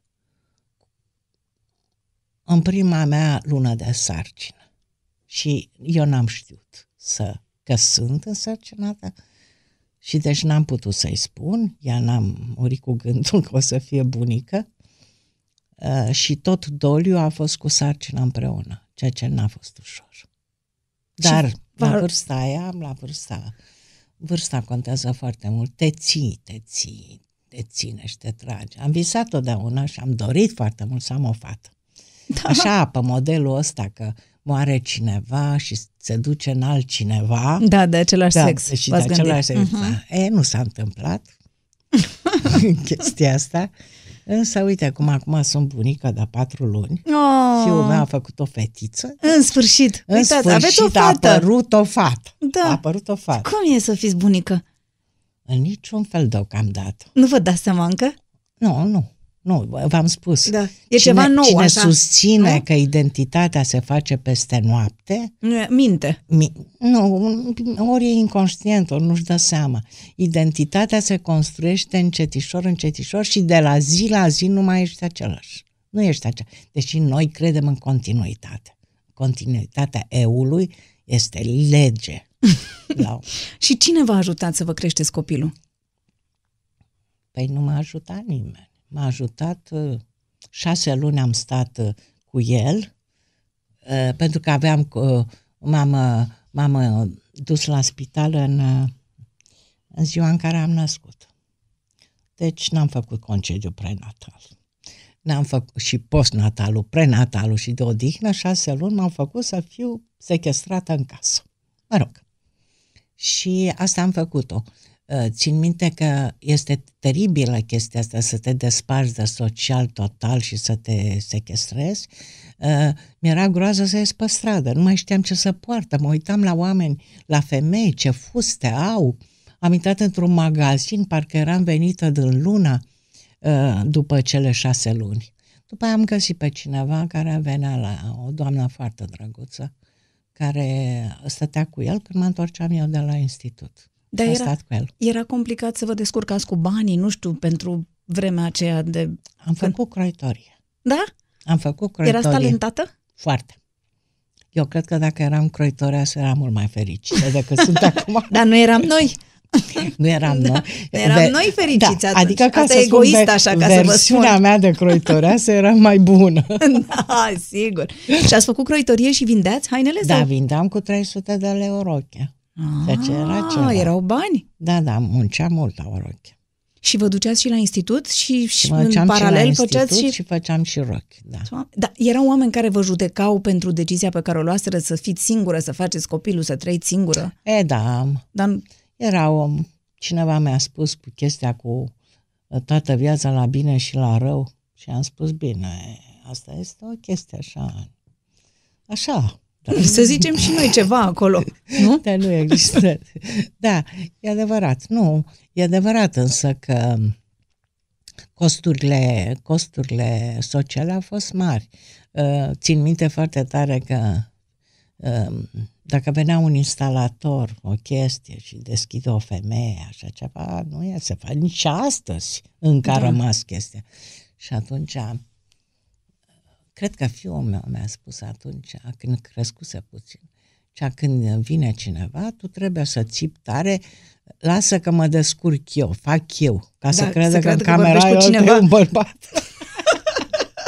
Dar sunt tot felul de secrete să faci față în situații. Doamne. Pentru că uh, la noi nu există instalatoare femeie sau să vină să-ți repare uh, aragazul Și oricum ideea o că deschide o femeie care habar n-are ce să vorbești tu, instalator cu o femeie. Da. adică... Da. Dar prieteni aveați? Aveți prieteni buni Da, care v-au prieten. fost... Uh, Da, prieteni am avut foarte bun. credeți în prietenie? Cred foarte mult într-o prietenie extrem de limitată. Adică, Cred în cercuri. Cred Aha. în cercuri. Adică există oameni care sunt de neînlocuit și ăștia, la ăștia trebuie să ai mare grijă. Cu ăștia trebuie să te poți cel mai frumos pentru că ai investit și este o investiție care se pierde. Pe urmă, unii mai așa, unii mai așa și pe urmă ajung la social, unde Păi și cum, Sunt alianțe, curtoazii, și cum vă dați seama care sunt prietenii aceia în care trebuie neapărat să investești și să nu-i pierzi? Păi, trebuie să-ți dai seama încet, încet. Se construiește o prietenie și asta se construiește. Nu, o, um, în primul rând, deschiderea, um, cum să spun, confidențele sau cunoașterea, informația despre sine, informația despre uh, cum te simți, ce gândești, asta nu le spui așa hodorong-tronc cuiva. Nu? Dar țin, țin, țin cont de faptul, nu știu, dacă aveți o prietenă de când erați mică, să zic, ea, E, asta ea e va nu. fi mai Asta importantă este o decât chestie. una pe care o cunoști Ei, pe asta parcurs este sau o nu? chestie interesantă și am discutat-o de mai multe ori. Uh, De multe ori drumurile se despart atât de rău încât știi că ai avut moment, cineva, versiunea ta mică, Mhm. așa, uh, a fost foarte bine cu aceasta. Versiunea mică a celeilalte. Da, dar versiunea adultă sunt doi străini și trebuie să te desparți. N-ai ce face, le lași în urmă. De- De asta oamenii uh, preferă să-și țină relațiile de lungă durată din copilărie, iar pe de altă parte, de asta se fac foarte greu relațiile după anumit, uh, prieteniile după anumită vârstă. Pentru că prietenile sociale sunt alianțe, te duci, te distrezi, nu știu ce. Dar știi foarte bine că la altul nu, nu funcționează norma de reciprocitate. Chiar discutam zilele trecute cu cineva, nu spun nume, persoană importantă, da. uh, și ziceam ce se întâmplă când ai un prieten pe care îl cunoști, la care ții, mă rog, sau ai petrecut timp, chiar nu de când erai copil, da? Dar Le mulți așa. ani, da. Da. E, și nu dă niciun telefon. Dar niciun telefon. Ce faci? Și tocmai discutam, zic, domnule, stai și te gândești, îți vine să te duci la el, că ți-e Da, prieten, da. să-l tragi de mâine ca să spui, mă, spune și mie de ce. Ești, ești nesimțit, ești... Nu ți-e dor de mine? te doare în cot, ești nepăsător. Ce ai? De ce nu dai? Este o normă. O, o relație se cultivă totuși, nu? Se cultivă, adică dai telefon. Nu vorbesc de etichetă și politețe și de ipocrizie, de asta Da, la da, da, mulți da, ani, da, condoleanțe da, sau alte da, lucruri da. de astea. Astea sunt, cum a spus Valerii, politețea este ipocrizie generalizată. Da, e o ipocrizie. Dar, dar totuși, când vezi că uh, tu faci încercări să păstrezi o relație și ăla, da, deși când te vezi cu el, E ca și cum n-ar fi nu ca- s-a întâmplat normal, nimic. da. da asta, asta este ceva extraordinar. și asta se întâmplă și câteodată mi s-a întâmplat și asta, când ceri unui om un lucru sau el se oferă să te ajute cu ceva și tu Aștept. aștepți. și nu și mai aștepți. poate și Nu, nu mai dar nu răspunde mai dă sau de ce? niciun semn. Aha. Și dacă face și o dată și de două ori, nu-i mai cer nimica, pentru că știi că nu o să facă. Da, deci dar așteptările E... contează foarte mult în relații. Când aștepți, că de aici provine și supărarea. Și supărat E că adevărat, dar pe de altă așteptam. parte ai așteptări pentru că tu între timp ai construit o prietenie și atunci sigur că ai așteptări, nu? Păi normal, dacă ai investit și Asta e. e. este investiție de asta echitabilă, nu este... Da. Adică, Da, și eu cred că prietenia ar trebui să fie așa, o stradă cu două sensuri, adică Da, nu poate da, să fie exact. Cu sens unic. exact. Um, haideți să ne întoarcem puțin prin 80, lucrați la Institutul de, de Psihologie și a apărut acel scandal în 82 cu meditația transcendentală, uh, iar dumneavoastră brusc, peste noapte, ați ajuns din uh, uh, psiholog uh, la acest institut să Dar la lucrați la, cererea mea. da, să lucrați la fabrica Suveica. Ce a fost de fapt? Ce s-a La- întâmplat exact? Nu, nici acum nu știu. Să Nu nu, știți, mă nu? întrebați că e un mister. Nu înțeleg. Dar uh, știu că am făcut socoteala că 8 legi s-au încălcat atunci. Uh, Dar pentru cei care nu au habar ce înseamnă uh, meditația transcendentală, ce înseamnă a, scandalul fost o, respectiv, a fost un experiment făcut care nu știu dacă a fost ce intenții au fost, dar curiozitatea unui cercetător, că asta vreau să subliniez. Când ești un adevărat cercetător, nu poți să fii subiectiv. Ții cont de curiozitate și vrei să știi. Vrei să știi. Nu vrei să știi ca să folosești știința într-un sens sau altul, dar vrei să știi. E bine, atunci a fost un experiment și din acest lucru, din curiozitate, plus că era marasmul vieții, plus că era comunist și n-aveai nici ce să faci, și rutina vieții și tot. Era ceva altceva, era, Era ceva ce- diferit. Era vorba lui uh, Caragiale, era ceva mai ceva ca ceva, Mhm. care este intraductibil în românește. E, și uh, Și a fost Am- un grup, de, un grup de intelectuali, practic, nu? Care v nu, institutul a fost Aha, tot institutul. și unii s-au dus și alții nu s-au dus, că nu ne obliga nimeni. Da. Și uh, după aia s-a spus că e o sectă, că vrem să zburăm în București, că nu știu ce, lucruri de genul ăsta. Și eu n-am fost membră de partid și nu cunosc foarte bine detaliile, dar aia care au fost membri de I-au dat partid... afară, nu? Sau ce au fost dați afară? Au dat afară, Păi nu știu lor ce. era cumva, cred că uh, comuniștilor la vremea respectivă le era frică să nu apară cineva, vreun lider care probabil că să manipuleze oamenii Cred- către ceva împotriva așa sistemului. Așa cred Bănuiesc. și eu că s-au gândit că apare o forță subversivă care face ceva. În orice caz, sunt vinovată pentru că eu l-am adus pe Andrei Pleșuș și pe Catrinel și, mă rog, au pățit-o din cauza mea într-un fel. Într-un fel, că ei n-au fost muncitori necalificați ca mine, eu am fost. Un an jumătate am fost. Dar ca să vedeți în ce mizerie te poate băga viața, eu cu mânuța mea am scris sau am completat o hârtie prin care ceream în interesul meu să nu mai fiu cercetător științific și să fiu muncitor necalificat. Dacă ați văzut pe cineva să facă chestia Dar de asta, ce ați simțit să faceți asta? am fost obligată să Aha, fac asta. mhm. Ca să asta fie v-au spus pusă să la faceți, dosar. să fie scris. Da, să fie pusă la dosar, cum că a fost Ideea dumneavoastră. intenția mea. Pe de altă parte, era și o jignire pentru că, ă, într-un fel, separat de asta, adică când te pune muncitor necalificat și te pedepsește, înseamnă că tu ca țară a proletariatului... Nu apreciezi cons- proletariatul. Nu, apre- nu apreciezi Sigur că da. proletariatul. Plus că dacă aveai diplomă, n-aveai voie să lucrezi sub diplomă, sub pregătirea de diplomă, plus multe lucruri. Plus că aveam, aveam nota 10, că așa se dădeau note de astea, la terminarea anului, că n-ai lipsit, că ai dat uh, ce trebuia, că ai făcut tot ce trebuie. Deci nu pot, nu poți să mă dai afară, pentru că s-a desfăcut contractul de muncă cu litera I, ceea ce Adică însemna de- indisciplină gravă în muncă. Cum pot să fiu eu indisciplin, discip- indisciplinată când eu am hârtia că am foarte bine, nu 10, foarte bine era, foarte bine. Păi da, dar ar fi zis că erați foarte bine acolo, dar luptați împotriva partidului. Da. Sau știu eu ce.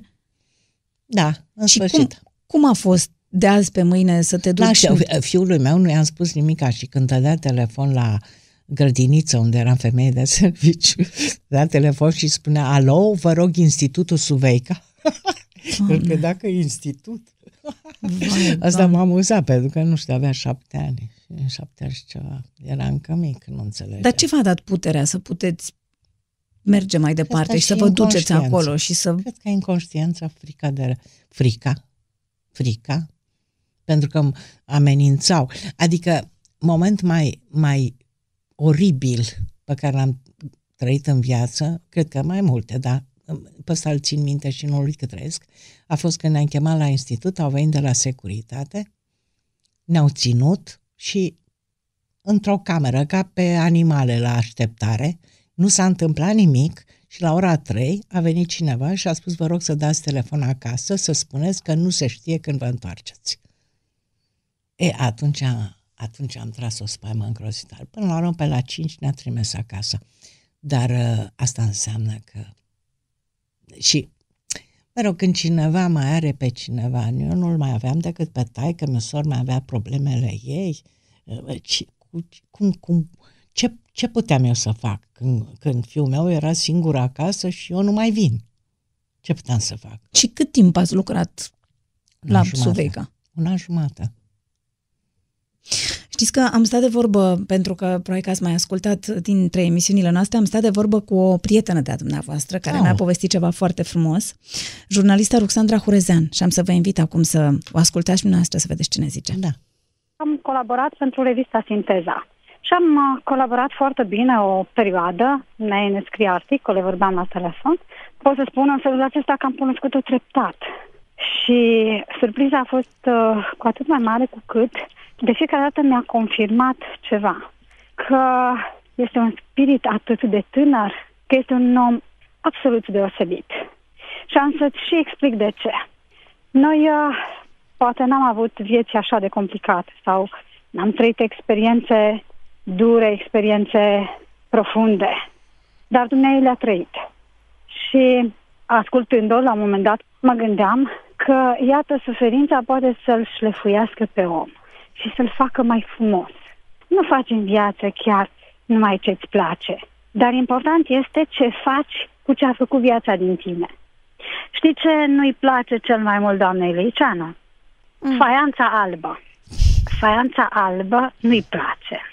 Îi provoacă repulsia. Doamna Liceanu are o curiozitate. S-a reinventat. Practic s-a reinventat de fiecare dată citește presa străină, citește presa americană, citește presa franceză, citește cărțile care apar în orice moment. Este unul dintre oamenii care se updatează permanent. Ca psiholog nu este femeie. Este un psiholog complex. Un psiholog care nu trece pe lângă niciun aspect și pe lângă nicio informație legată de domeniul dumneiei. Este poate unul dintre cei mai informați psihologi de la noi. Nu a abandonat nicio clipă pregătirea profesională și asta este încă o lecție pe care ar trebui să o luăm de la dumneai. Oricâtă faianță albă ar fi spălat, dumneai psiholog a rămas. Observă foarte ușor derapajele de moralitate, urăște nepotismul și favoritismele. N-ar face niciodată asta. Și cu un curaj extraordinar le taxează chiar și atunci când le vede la prieteni apropiați. Doamna Liceanu este în stare să-i spună unei prietene bune, n-ai procedat corect câtă forță și câtă onestitate îți trebuie ca să poți să-i spui prietenului tău, riști să-l pierzi, da?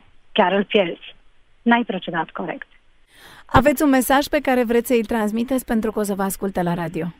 Ah, da, că la un moment dat, uitându-mă la televizor, la dumneavoastră, era într-o emisiune și era așa de frumoasă, are față senină și o privire inteligentă și o față foarte blândă, foarte luminoasă și era și elegant îmbrăcată și mi-am zis eu când o să mă fac mare, doamna Liceanu o să mă fac. Așa că să știți că doamna Liceanu o să se facă. Dar știți că și povestea mea cu legată de faianța albă e undeva, sigur, nu până acolo, dar îmi amintesc mereu, am făcut tot liceul Lazar și mi amintesc în um, practica aceea, nu știu, ne ducea la practică de la liceu și da. ne duceau să curățăm și să lipim faianța albă în ceea ce avea să devină uh, cartierul acesta din fața Palatului Parlamentului. Da. da? Și întotdeauna mi-amintesc de asta, când puneam faianța aia și ziceam, ia uite, noi le punem faianța ăstora aici la... Da, eu, eu mă gândesc și la faptul că uh, sărăcia, uh, sărăcia perceptuală, percepția ce vezi în comunism a fost uriașă, mai ales că nu se ieșea.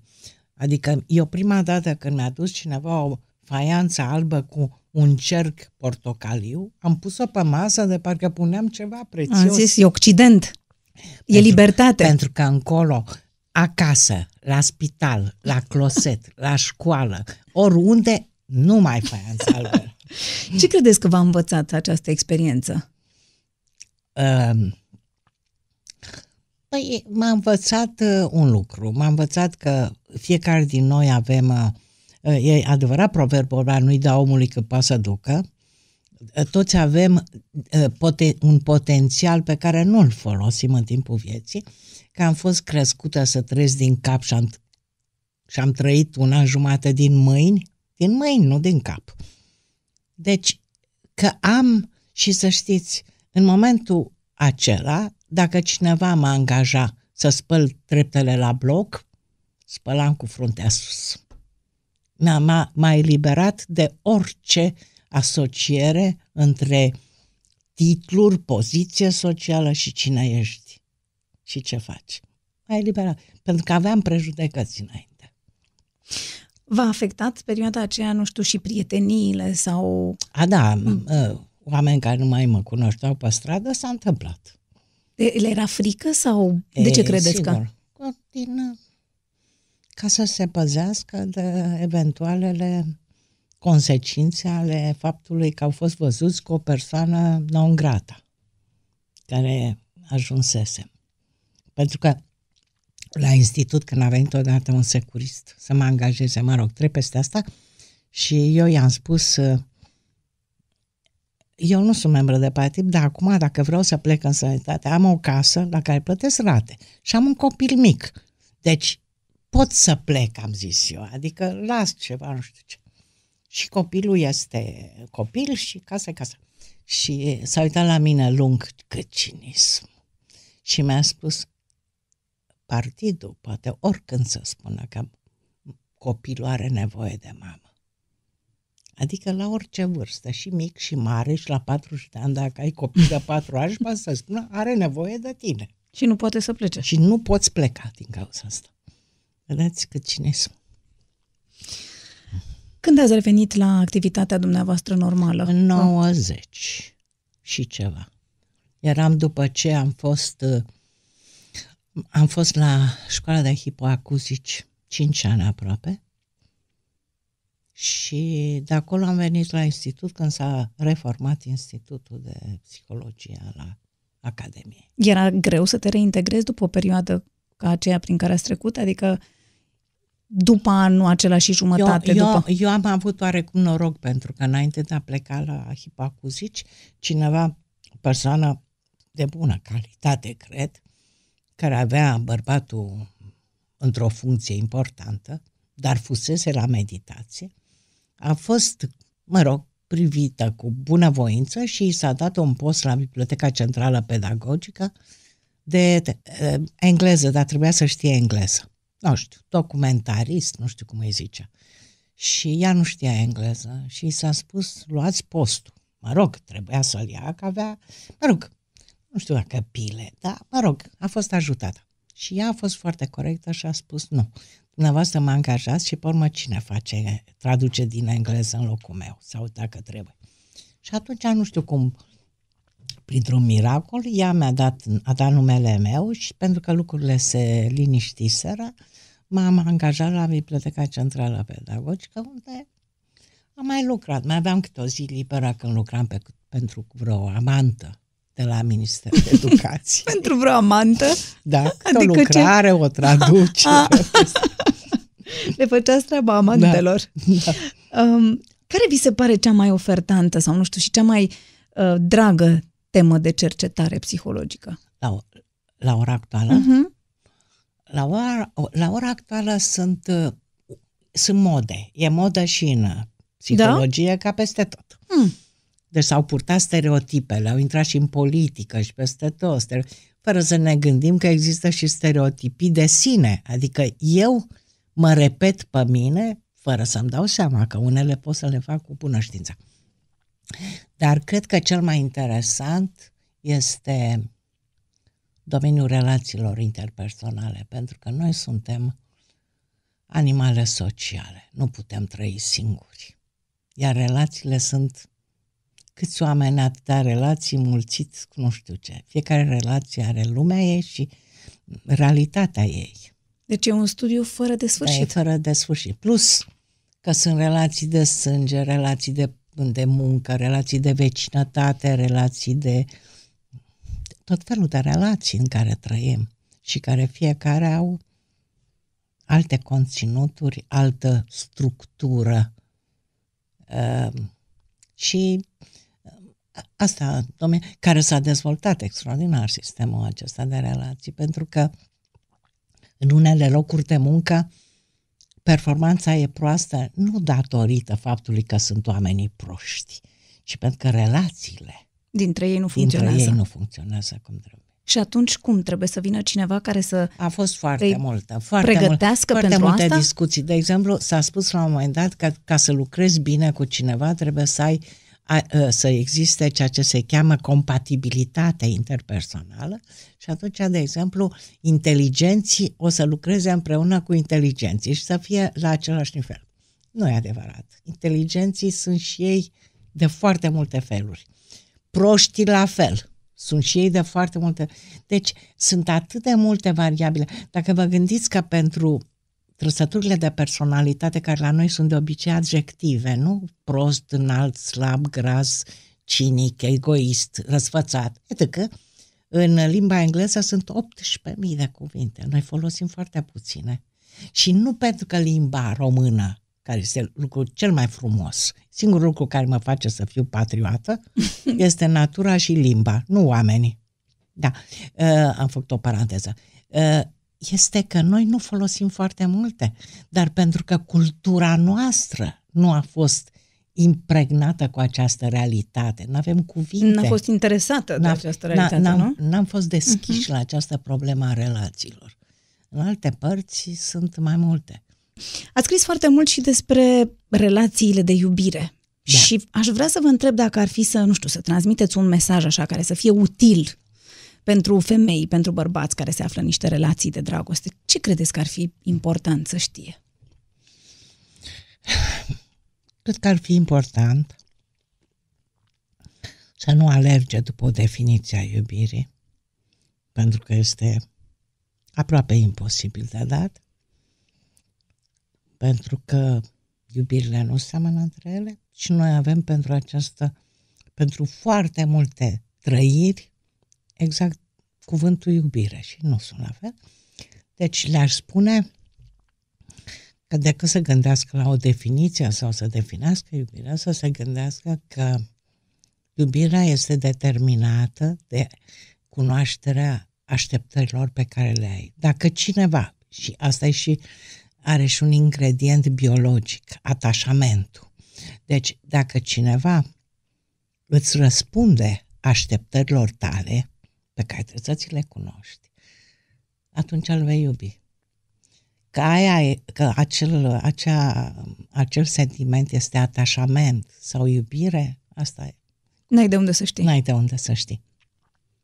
Și pe urmă, aș putea să-l citesc și pe Freud, care a spus la un moment dat, prin iubire înțelegem lucruri atât. El a luat criteriul vârstei diferite. La 16-17, mă rog, la vârsta aia așa, este curiozitate. Ați văzut copiii când scriu așa la 9 ani, te iubesc. Aiurea, ce-o fi aia? Așa, curiozitate. Este apoi vârsta în care se produc schimbările, adultul care trăiește într-o, să zicem, reciprocitate, și apoi mai vârsta a treia în care iubirea este dependență. În ce măsură cineva răspunde nevoilor celuilalt. Da, sunt alte nevoi, pentru că la fiecare vârstă alte nevoi sunt. Și credeți că e o iubire, nu știu, mai puternică decât altă iubire, dacă ne referim la vârste? Uh, am fost odată la o emisiune, nu spun unde, nu spun cu cine, și am rămas profund impresionată de acest mesaj pe care îl lansa, cum că dacă durează 50 de ani, 60 de ani, 70 de ani, o iubire, 100. e o iubire extraordinară. și mă uitam cum poate să, să spună o așa prostie mare, pentru că Aici este, nu e vorba de temporalitate, da. e vorba de intensitate. Și dacă e vorba de intensitate mare, atunci să știi că foarte mulți care se iubesc 40 de ani n-au avut nicio intensitate teribilă. Că deci, s-a diluat. Da, nu, dar poate nici n-a existat. Poate, da, poate, n-avem de unde să știm ce deal era între ei. Și asta mi-a venit în cap după ce am văzut filmul acela cu Madison Bridge sau așa ah, ceva. Ah, da, da, da. Uh-huh. În care a trăit atâția da, ani da. cu bărbatul, nu știu ce, dar patru zile au marcat viața în care ea era în vârful vârfului iu, intensităților da. iubirii. Pe, atunci, poate că e mai bine să trăiești așa, patru zile nemaipomenite și pe urmă te așezi ca un animal la păscut pe pajiștea vieții. Mergi frumușel, ca mai departe. Uh, pentru că asta contează foarte mult. Adică până la urmă nu contează cât de lungă este viața, că pentru că lunea poate să fie ca marțea, ca miercuri, dacă ai murit luni sau sâmbătă e același lucru. Da. Ci ce se întâmplă dacă ai aceste înălțimi pe care ți le cere viața. Credeți în dragoste la prima vedere? Nu cred. Eu nu cred. Bine, dar aici nu vreau, pentru că noi avem uh, psihologie, există expresia uh-huh. o undersexed mm. și under și oversexed. Deci, sexualitatea, spun sexologii, psihologi, este un registru lung Da. Epoca în care trăim ne împinge cu putere către extrema de hipersexualitate. Totul e sex. Totul, de la coadă până la cap. Și atunci noi... Însă, însă nu toată lumea se, se are în structură... Se identifică. Da, și are în structură acest uh, potențial uh, erotico-sexual cum o Nelimitat. face. Da. Dacă ar fi să vorbesc așa în limbaj popular, era expresia era de muscă. Da. Țineți minte. Îmi, pa- îmi, îmi place cât de răi sunt bărbații, că și ei sunt rău, răi de Dar nu muscă, există dar nu expresie. există expresie. Nu, aia- nu știu, e un băiat cum deștept nu sau nu există știu. cotoronț. Nu există cotoronț, da. Nu există cotoronț. Eh, Dar eh, oamenii trebuie, eh, eu am, am văzut ar- articole scrise de psihologi foarte buni care au spus, domnule, în structura mea nu am un organ atât de dezvoltat pentru sexualitate, e importantă, nu neg, cum a spus Kenko, eh, scriitorul Kenko din secolul XIII. Sexul este important de neimportant. Deci, nu acolo trebuie căutat misterul relațiilor între oameni. Dar sunt oameni care credeți că gândesc o relație numai prin prisma asta sexuală sau Sunt, sunt Da? convinsă. Da. pentru care nu contează deloc să aibă o emoție care să fie provocată de altceva decât de relația sexuală? Nu, sunt oameni care sexualizează toată viața. Să zic, dacă pot să spun cum Da, da, da. psihologizezi, sexualizezi, cred că da. Dar cred că este o, o limitare a minții, nu știu ce. De fapt, sunt atâtea discuții astăzi că prea mult punem accent pe cuplu. Știți că cuplu a apărut târziu, că era familia. Acum e cu cuplu. Cuplu în sus și cuplu în jos. Și care e, cum ar veni, diferența importantă între cuplu și familie? Cuplul Că este... exclude copiii. Cuplu poate fi Sau cum? parte din familie. Pe asta zic, Da. adică exclude Când e și copiii, nu copilul, și... Nu mai că e cuplu, ar- e, e familie. E familie și în cadrul familiei se face o mică um, enclavă care se chemea, cheamă cuplu. Mhm. Deci, de foarte multe ori sunt, sunt discuții foarte interesante uh, în care uh, odată intrat în ideea de familie și nu știu ce, femeile uită că sunt femei și bărbații uită că sunt bărbați. Și devin ca rudele, tata și mama. Și ajung ca și copiii să nu vadă că părinții au sex sau că au vreo Dar asta n-a fost așa dintotdeauna? Păi a, a fost, Da. da. sigur că a fost, dar uh, Și acum, practic, lupta e să le O, readuce acum- aminte acestora că sunt un Da. bărbat și o femeie și că ar trebui să Da. formeze un cuplu. și, și Sau- care se punea problema de cele două jumătăți ale noastre, autonomia și dependența. Sigur că suntem legați prin dependență, dar nu trebuie să uităm autonomia. O dependență extraordinară înseamnă că uh, Că devii chiar eul unul tău atunci ți- și eul nu tău mai- ți- se depersonalizează, adică trebuie să rămâi cu- personalizat într-o relație. Acum se poartă personalizare de meniu, de uh, masă, de haine, de nu știu ce, dar nu, nimeni nu-și pune problema că în, perso- în timp ce persoanele se depersonalizează Exact. și personalizează geanta. Da, Acum, așa. exact, Da. exact, exact. Dumneavoastră, cum ați spune, adică când ați spune despre un bărbat, e un domn?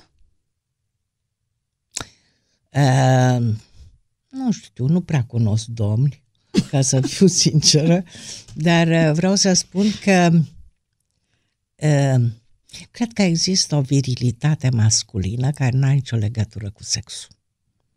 Adică un bărbat poate să fie bărbat fără să te intereseze mentalul să fie masculin.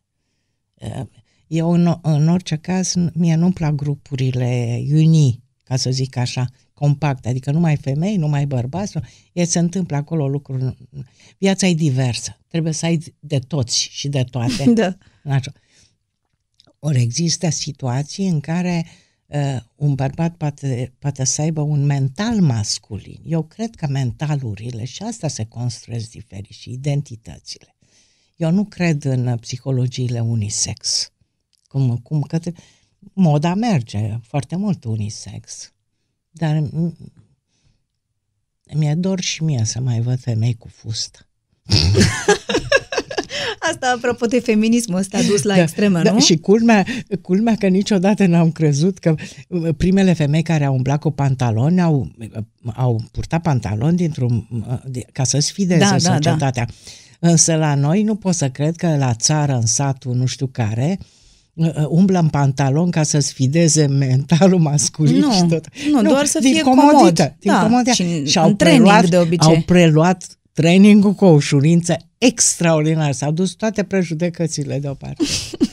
E, o să mai... Eu sper să mai existe femei care poartă rochii, nu? Care poartă fuste. Rochile nu prea mai există totuși așa. Acum văd că e o încercare.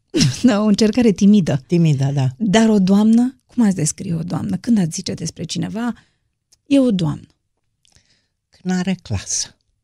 Adică la, eu cred că femeile la noi n-au clasă. Și de asta nu se merge. Eu nu cunosc, sau poate că cunosc și nu, nu vine acum în cap, dar nu există femei cu... Nu, nu știu să poarte, n-au o feminitate elevată. Nu, nu știu, se întâmplă ceva. Nu pot să spun că Elena Udrea are clasă.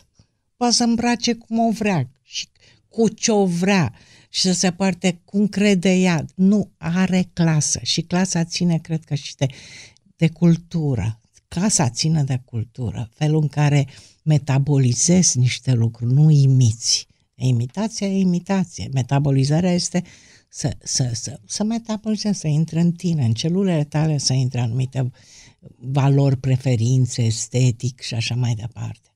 Și nu au. Nu au. În ce Eu țară mă ați văzut gândesc că aș- femei Nu, cu eu- clasă sau unde v-au plăcut așa când v-ați plimbat prin Lume. lume? Să știți că francuză, aici la o clasă. Fe- Femeile din mediul academic, care sunt reci, uscate, aride sau Da, cum vreți, dar au clasă. Așa, dar au clasă. Știu să îmbrace, știu să poarte. Ori la noi n-ai, n-au. Eu, ca să vă spun sincer, mă gândesc așa, patriotic, cum să zic eu, și tristă, când mă gândesc cum, cum sunt româncele noastre uh, la Parlamentul La Bruxelles. European. Da. Mă apucă groaza că mă gândesc cum, Dar cum credeți, pronunță, cum se îmbracă, cum calcă, călcătura aia de, de ceape, de ceapiște. Așa, călcătura aia așa. O doamnă trebuie să fie în primul rând urbană, într-un fel, nu știu, da? În- Asta nu înseamnă că nu suport ruralul, îmi place foarte mult ruralul. Da, e, e foarte greu. Nu avem clasă. dar clasa și căldura credeți că se Da, întâlnesc da, dar ce undeva? să vă spun, că acum dacă tot uh, m-ați provocat, cineva m-a întrebat dacă văd în curând vreo femeie președintă. Asta a fost mai de mult. Ah, Și eu am spus că nu văd că Și n-ați femeile știut la ce ne noi n-au așteaptă. clasă, da. Pentru că totuși nu puteți să spuneți Da. că uh, Madame Merkel n-are clasă, după părerea mea, dar uh, Teresa May are da. clasă. Da, suntem de acord. Nu știu cum să Da. spun, nu putem Da, verbaliza, da, da. dar asta. Și persoana respectivă, o jurnalistă de-a noastră extrem de oportunistă uh, și fără clasă, a zis că ea vede o președintă, o vede pe Norica Nicolai. și bineînțeles că m-am amuzat peste măsură, pot să o și spun, știi? Dar dacă te uiți la... Tereza, Vedeți că e important cine... avea clasă... Criteriile după care uh, ți se pare că cineva E sau foarte e greu. care sau nu și clasă. clasa da. nu ți-o dau nici banii. Clasa nu-ți dau banii.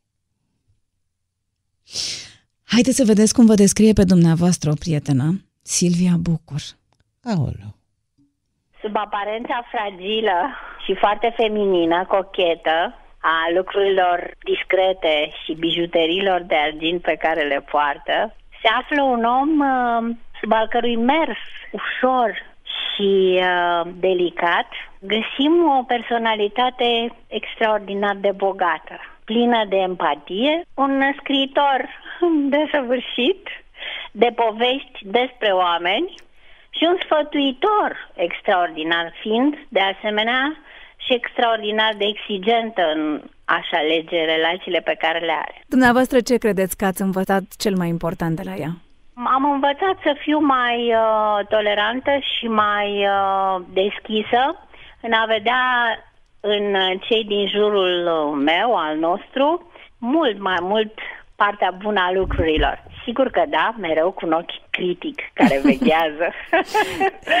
Ce credeți că o face fericită pe doamna Liceanu?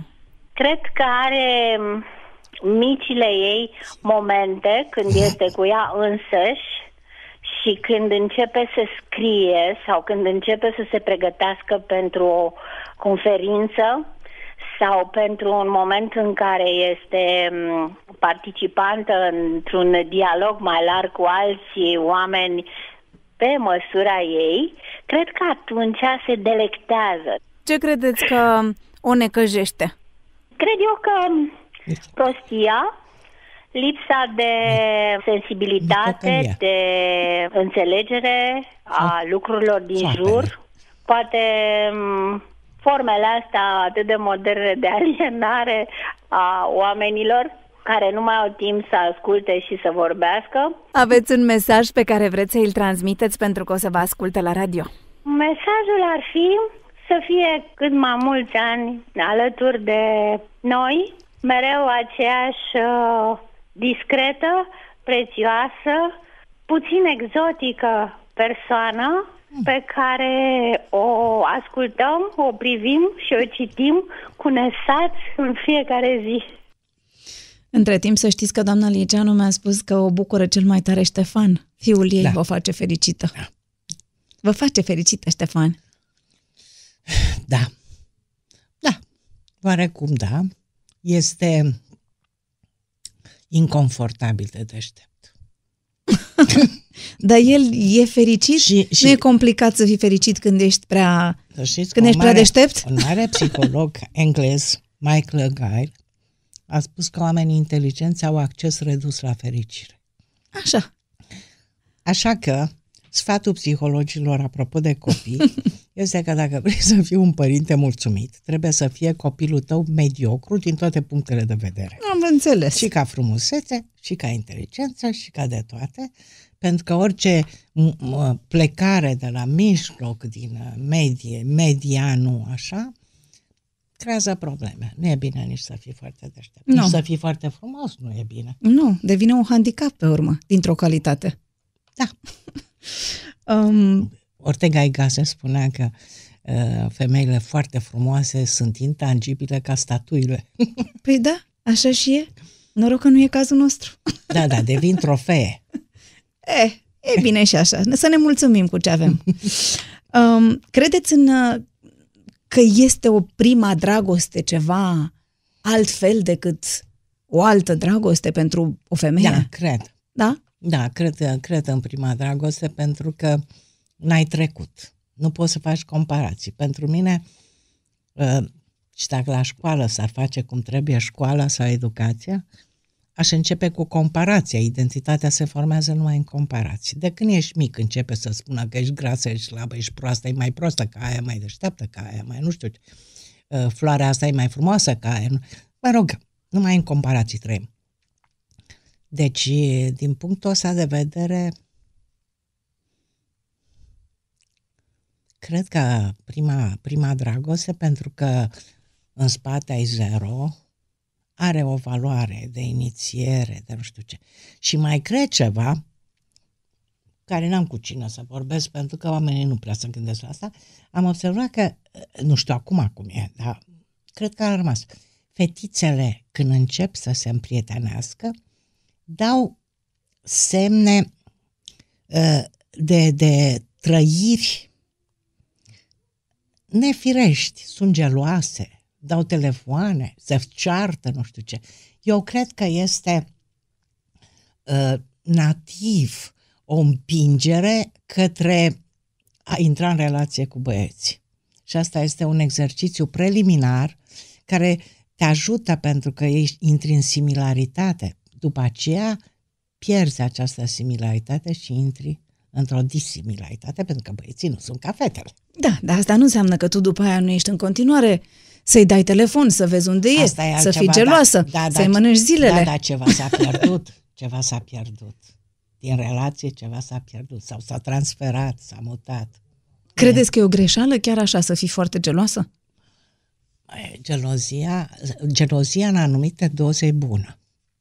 Exagerată nu e bună, pentru că dacă nu este deloc, deloc, asta înseamnă indiferență și nepăsare. Deci trebuie într-un fel. Într-un fel este ideea că prețuiești relația și că ții ca ăla altul de lângă Și nu vrei să o tine, pierzi. Nu vrei uh-huh. să o Mhm. pierzi, că e o investiție și nu știu ce. Dar dacă ești foarte liber și nu ești absolut deloc gelos, adică poate să vină cineva cu un aspirator uriaș să ți-l ia în casă și nici nu observe atunci, nu? Dumneavoastră ați reușit să iubiți la maturitate la fel de puternic ca în tinerețe? Da. Se întâmplă. Se întâmplă. Sigur că de fiecare dată ești altă persoană, că așa și ziceam când făceam, discutam atunci, uh-huh. mai devreme, îmi veneau asocieri în cap apropo de iubire. Sigur că uh, to- toate persoanele la cadauci, toate persoanele de care ai fost atașat, hai să zic, iubești, nu seamănă una cu alta și pentru că nu ești, mai ești tu același. Asta este atât de simplu. Omul nu mai e acela, adică uh, uh, cum, cum cred eu, dacă colesterolul dimineața e diferit de seara și psihicul e la fel. Ce v-a plăcut mereu la un bărbat și ce ați detestat? mă de, detest îngrozitor uh, lipsa de autonomie estetică, adică să-l îmbrace nevasta, înnebunesc când văd așa ceva și văd bărbați care apar în chiloți în ușă cu ce să mă îmbrac. Da, înnebunesc. Ad- Și cred că asta este o idee e bună pentru o mamă când își crește băiatul să-l lase să zboare și să se formeze, să aibă gust, să știi că nu trebuie să-i spui ce cauți cu pantofii ăștia la bluza asta sau nu știu ce. Deci autonomia asta estetică îmi place foarte mult la bărbați și mai îmi place și curtoazia potolită. Nu pupatul mâinii, dar nici brângeli. Place când suntem uh, egali. Pentru că este o scriitoare foarte mare canadiană, Margaret Atwood, și la un moment dat ea, cea care a spus că să nu mai umblăm la biografiile oamenilor mari, pentru că atunci când mănânci foie gras, nu trebuie să cunoști gâsca. Da. A zis, și gâsca, gâsca. Uh, și ea a spus că, într-adevăr, uh, a făcut un studiu despre fricile bărbaților și fricile femeilor dincolo de fricile unisex, cum e Da. frica de cutremur sau, Sau de moarte. Sau de moarte, Da. da. da. Și a observat că bărbații, femeile, femeilor ancestral le e frică de violența bărbaților. Chiar dacă nu te violează nimeni și n-ai niciun pericol, uh-huh. undeva în subconștient a rămas, poate că e adunată de epoci, de uh-huh. milenii, de nu știu ce. Frica asta, pentru că sunt inferioare fizic bărbații. Da. În schimb, bărbații sunt superiori fizici femeilor, dar lor le e frică de umilirea de către femeie. Când o femeie îl umilește, adică îi pune sub semnul întrebării masculinitatea în sensul cel mai complex al cuvântului, atunci ei, ei, lor le e frică de această umilință pe care are. Și mă- știm foarte bine că femeile știu să umilească, Dacă vor. Dacă vor. Care credeți că sunt cele mai mari greșeli pe care le facem într-un cuplu, că tot am vorbit de cuplu? Asta îl citesc pe Ralea, care nu-mi plăcea foarte mult, de, ca- de, de, de care nu-mi plăcea foarte mult. Ralea a spus, intimitatea e minunată, familiaritatea este oribilă. Familiaritatea îmi displace cel mai mult într-un cuplu. Adică, așa cum, cum vezi, perioada aia de fuziune în care din fuziunea este familiaritate totală, și care când se retrage nu, nu-și mai revine la personalizare și autonomie. Atunci când ajungi așa, să devii rudă. Adică ea stă pe closet, el se rade. În același toaletă. Am văzut atâtea scene de genul ăsta, încât uh, tocmai partea asta, și de aici vine cuvântul disclosure, care e foarte frumos în psihologie, de, de, de, de voalare, dezve, Da, de valare. de valare. Uh-huh. Adică nu trebuie, nu e necesar să te dai pe tavă cu tot cine ești, pentru că ăla altul nu o să mai întoarcă capul după tine dacă ești mm, o, o enigmă uh, descifrată total. Și, și nu dai și garanția unei schimbări permanente. Că trebuie Și asta, da. și asta care trebuie. Și adică până unde ar trebui să meargă? Nu știu, dacă ești Eu, căsă- eu sunt cu spațiu iarăși. Și Nu. ce să facă? Să Na- doarmă în alte dormitoare? Nu, nu, Nu. nu. Să, să aibă spațiu cât mai mare, să aibă curte, să se ducă să nu se vadă, să, să, să regleze această, uh, acest le fie joc dor, între adică să aibă, absență nu? și prezență. Să aibă timp să le fie dor. Să aibă Da. spațiu să, Și să aibă- te caute. Păi, nu, uh, uh, nostim a fost că cineva, un, pe- un, un băiat pe care l-am cunoscut, care nu era diferență mai de vârstă, mai de mult student, uh, și se se căsătorise și mă întreabă pe mine uh, că nu știe dacă o iubește pe După ce Tanț. se căsătorise. Da, pe tanța sau nu. Da. Era în sura de ceva vreme. Aha. Și mă gândeam și ce, cum să aflu dacă o iubesc sau nu o iubesc? Dar cum mai iubesc? Adică, nu? Sau, Da, a, da, da. da. Și eu mă gândeam că n-am niciun test de așa ceva și nici n-am cum. Și așa câteodată îți vin niște idei salvatoare. Și ideea mea a fost să-l întreb dacă te desparți de ea și te duci undeva și stai undeva. Te gândești și, la ea? Sau ce? Nu. Ah. Când te întorci acasă, te, te întorci, cum te întorci? Te întorci doritor să te întorci acasă și, și la care el mi-a răspuns, mai amân. mi-a răspuns într-un fel. Mai deci, amân. a, ceea ce se întâmplă, pentru că, da, dar, dar, să nu uităm că îndrăgostirea e una și iubirea e alta. Asta e o, o discuție interminabilă. Adică Nu îndrăgostirea poți e să fii perioada... îndrăgostit toată viața. Nu, e- nu e posibil. Pentru că De aceeași persoană. de aceeași persoană. Nu se poate, pentru că ăla este, un, uh, este o ex, percepție de explorare, o cunoști, o, înce- să descifrezi ca un obiect nefamiliar. Când devine familiar în alt sens decât am Da, spus mai da. înainte, de familiaritate, când devine familiar și cunoscut, nu mai este. De altfel, de multe ori m-am gândit la, la de ce nu mi-a intrat mie în cap când am terminat facultatea, să țin minte un lucru pe care l-am învățat, dar multe lucruri nici nu le înțelegi sau nu le dai atenție. Era, spunea așa, expunerea sistematică la același stimul duce la stingerea reacției de orientare. Deci puteți de atunci să știți tot. P- Puteam să Și știu să de ne atunci. spune și nouă. Pentru că orice persoană e un stimul. Nu? Dar dacă nu, nu m-am gândit și nici n-am aplicat-o. Că puteam să fiu mai pesimistă, poate, mai puțin încrezătoare, mai resemnată în limitele psihismelor noastre omenești. O să facem un test. O să facem și noi un test. O să vă rog să vă întoarceți așa cu scaunul, să stăm spate în spate. Eu am să vă spun o frază și dumneavoastră o să o completați cu ce credeți de cuvință. Da? Se numește back to back. Haideți, stați cu spatele la mine un pic așa. Da. Așa, gata. Da, poftim. Back to back. Numele meu ar putea fi Ana, Sunt robâncă, Arăt ca arăt mereu altfel. Prost. Prost sau bine? Miros ca Da, miros, cred. Mulțumesc lui Dumnezeu, n-am miros. Mă simt ca Mă simt cam... um, Mă simt rătăcită adesea. Fac un zgomot de Nu-mi place zgomot, nu fac zgomote. Urăsc zgomotele. Am un gust de Gutuie. Ultima mea realizare a fost Uh, Ultima realizare a fost o carte despre prietenie. Aș fi perfectă dacă Dacă aș fi organizată, dar sufer de procrastinare. Mi-e rușine de Mi-e, mi-e rușine de dezordinea mea. Aș mânca oricând Aș mânca oricând. Nu, nimic n-aș mânca oricând.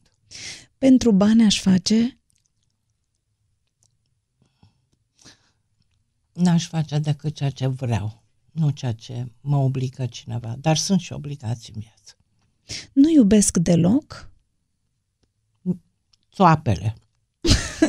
Psihologul este Psihologul este un comerciant de ficțiuni, spune Coeții, iar eu aș adăuga și altceva. Psihologul este o găleată de cu noi când face psihoterapie. Oh! Haideți să ne întoarcem, mulțumesc. Of. Mi-a zis că sunteți bunica acum. Ce credeți că nu o să faceți ca bunică în comparație cu, cu ce făceați când erați tânără și aveați copil mic? A, o să fie mult mai comod. Da? Sigur. Partea fizică de mâncare, de chestii, nu o să mă intereseze niciodată. Nu o să le bifez. Iar în restul, cred că dacă nu o să fie simpatică și, cum se spune astăzi, atractivă, cred că nu o să am răbdare. Serios? Unde știți? Poate că nu. Uh, pledoaria asta pentru un uter necondiționat nu mă încântă. Cum o cheamă? O cheamă Ilinca. Oh, ce frumos. Da, mie mi-a plăcut Leia, dar n-a vrut. Leia îmi plăcea foarte Prințesa. Mult. Leia prințesa. Aia e Lia. Aia e tot un Leia. E, vine tot din Biblie. Da, da, da. Din Biblie vine. Dumneavoastră cine v-a ales numele? Nu știu. Cred Nu? că cred că cineva. Cred, cred Dar că nu cineva. taie ca meu. Mai avem o rubrică, se numește 10 întrebări esențiale. 10 întrebări esențiale. Ați dansat vreodată în ploaie? Da. Ce înseamnă lux pentru dumneavoastră? Păi, luxul este când uh, uh, când faci niște alegeri după ce ai bifat toate necesitățile. Ce grupă de sânge aveți? AB. Foarte Da. bună. Nu dau, la, nu dau decât Dar la eu ei de la mei toți. Și eu de la toți. Dacă ați putea alege o vârstă pe care să o aveți din nou timp de o săptămână, ce vârstă ați alege? Așa alege 45. Care este cuvântul dumneavoastră preferat? Cuvântul preferat.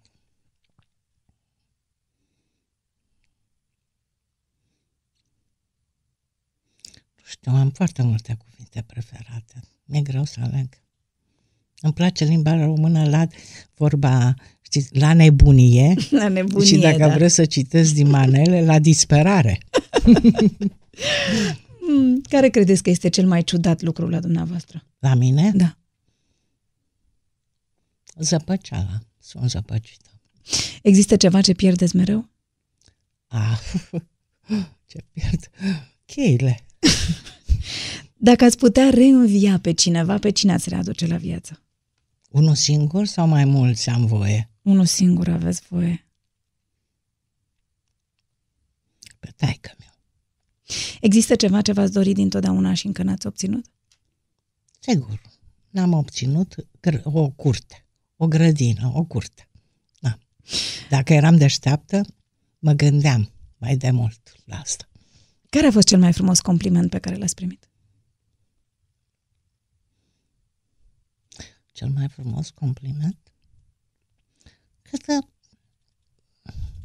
când mi s-a spus că am fost, uh, uh, cum se zice, creativă, că am descoperit ceva care nu dau două parale pentru că știu că totul se termină neant, dar uh, care a contat în psihologie și n-am exploatat cu nimic lucrul ăsta.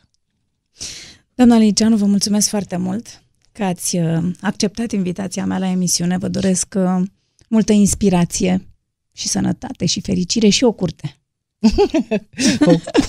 O, o curte care să fie în paragină, nu din Da. aia ordonată perfect ca un nu, parc. Nu, nu, Da. nu, o grădină sălbatică. Da. Vă mulțumesc pentru atenție și vă invit să descoperiți o altă poveste frumoasă tot aici pe podcast.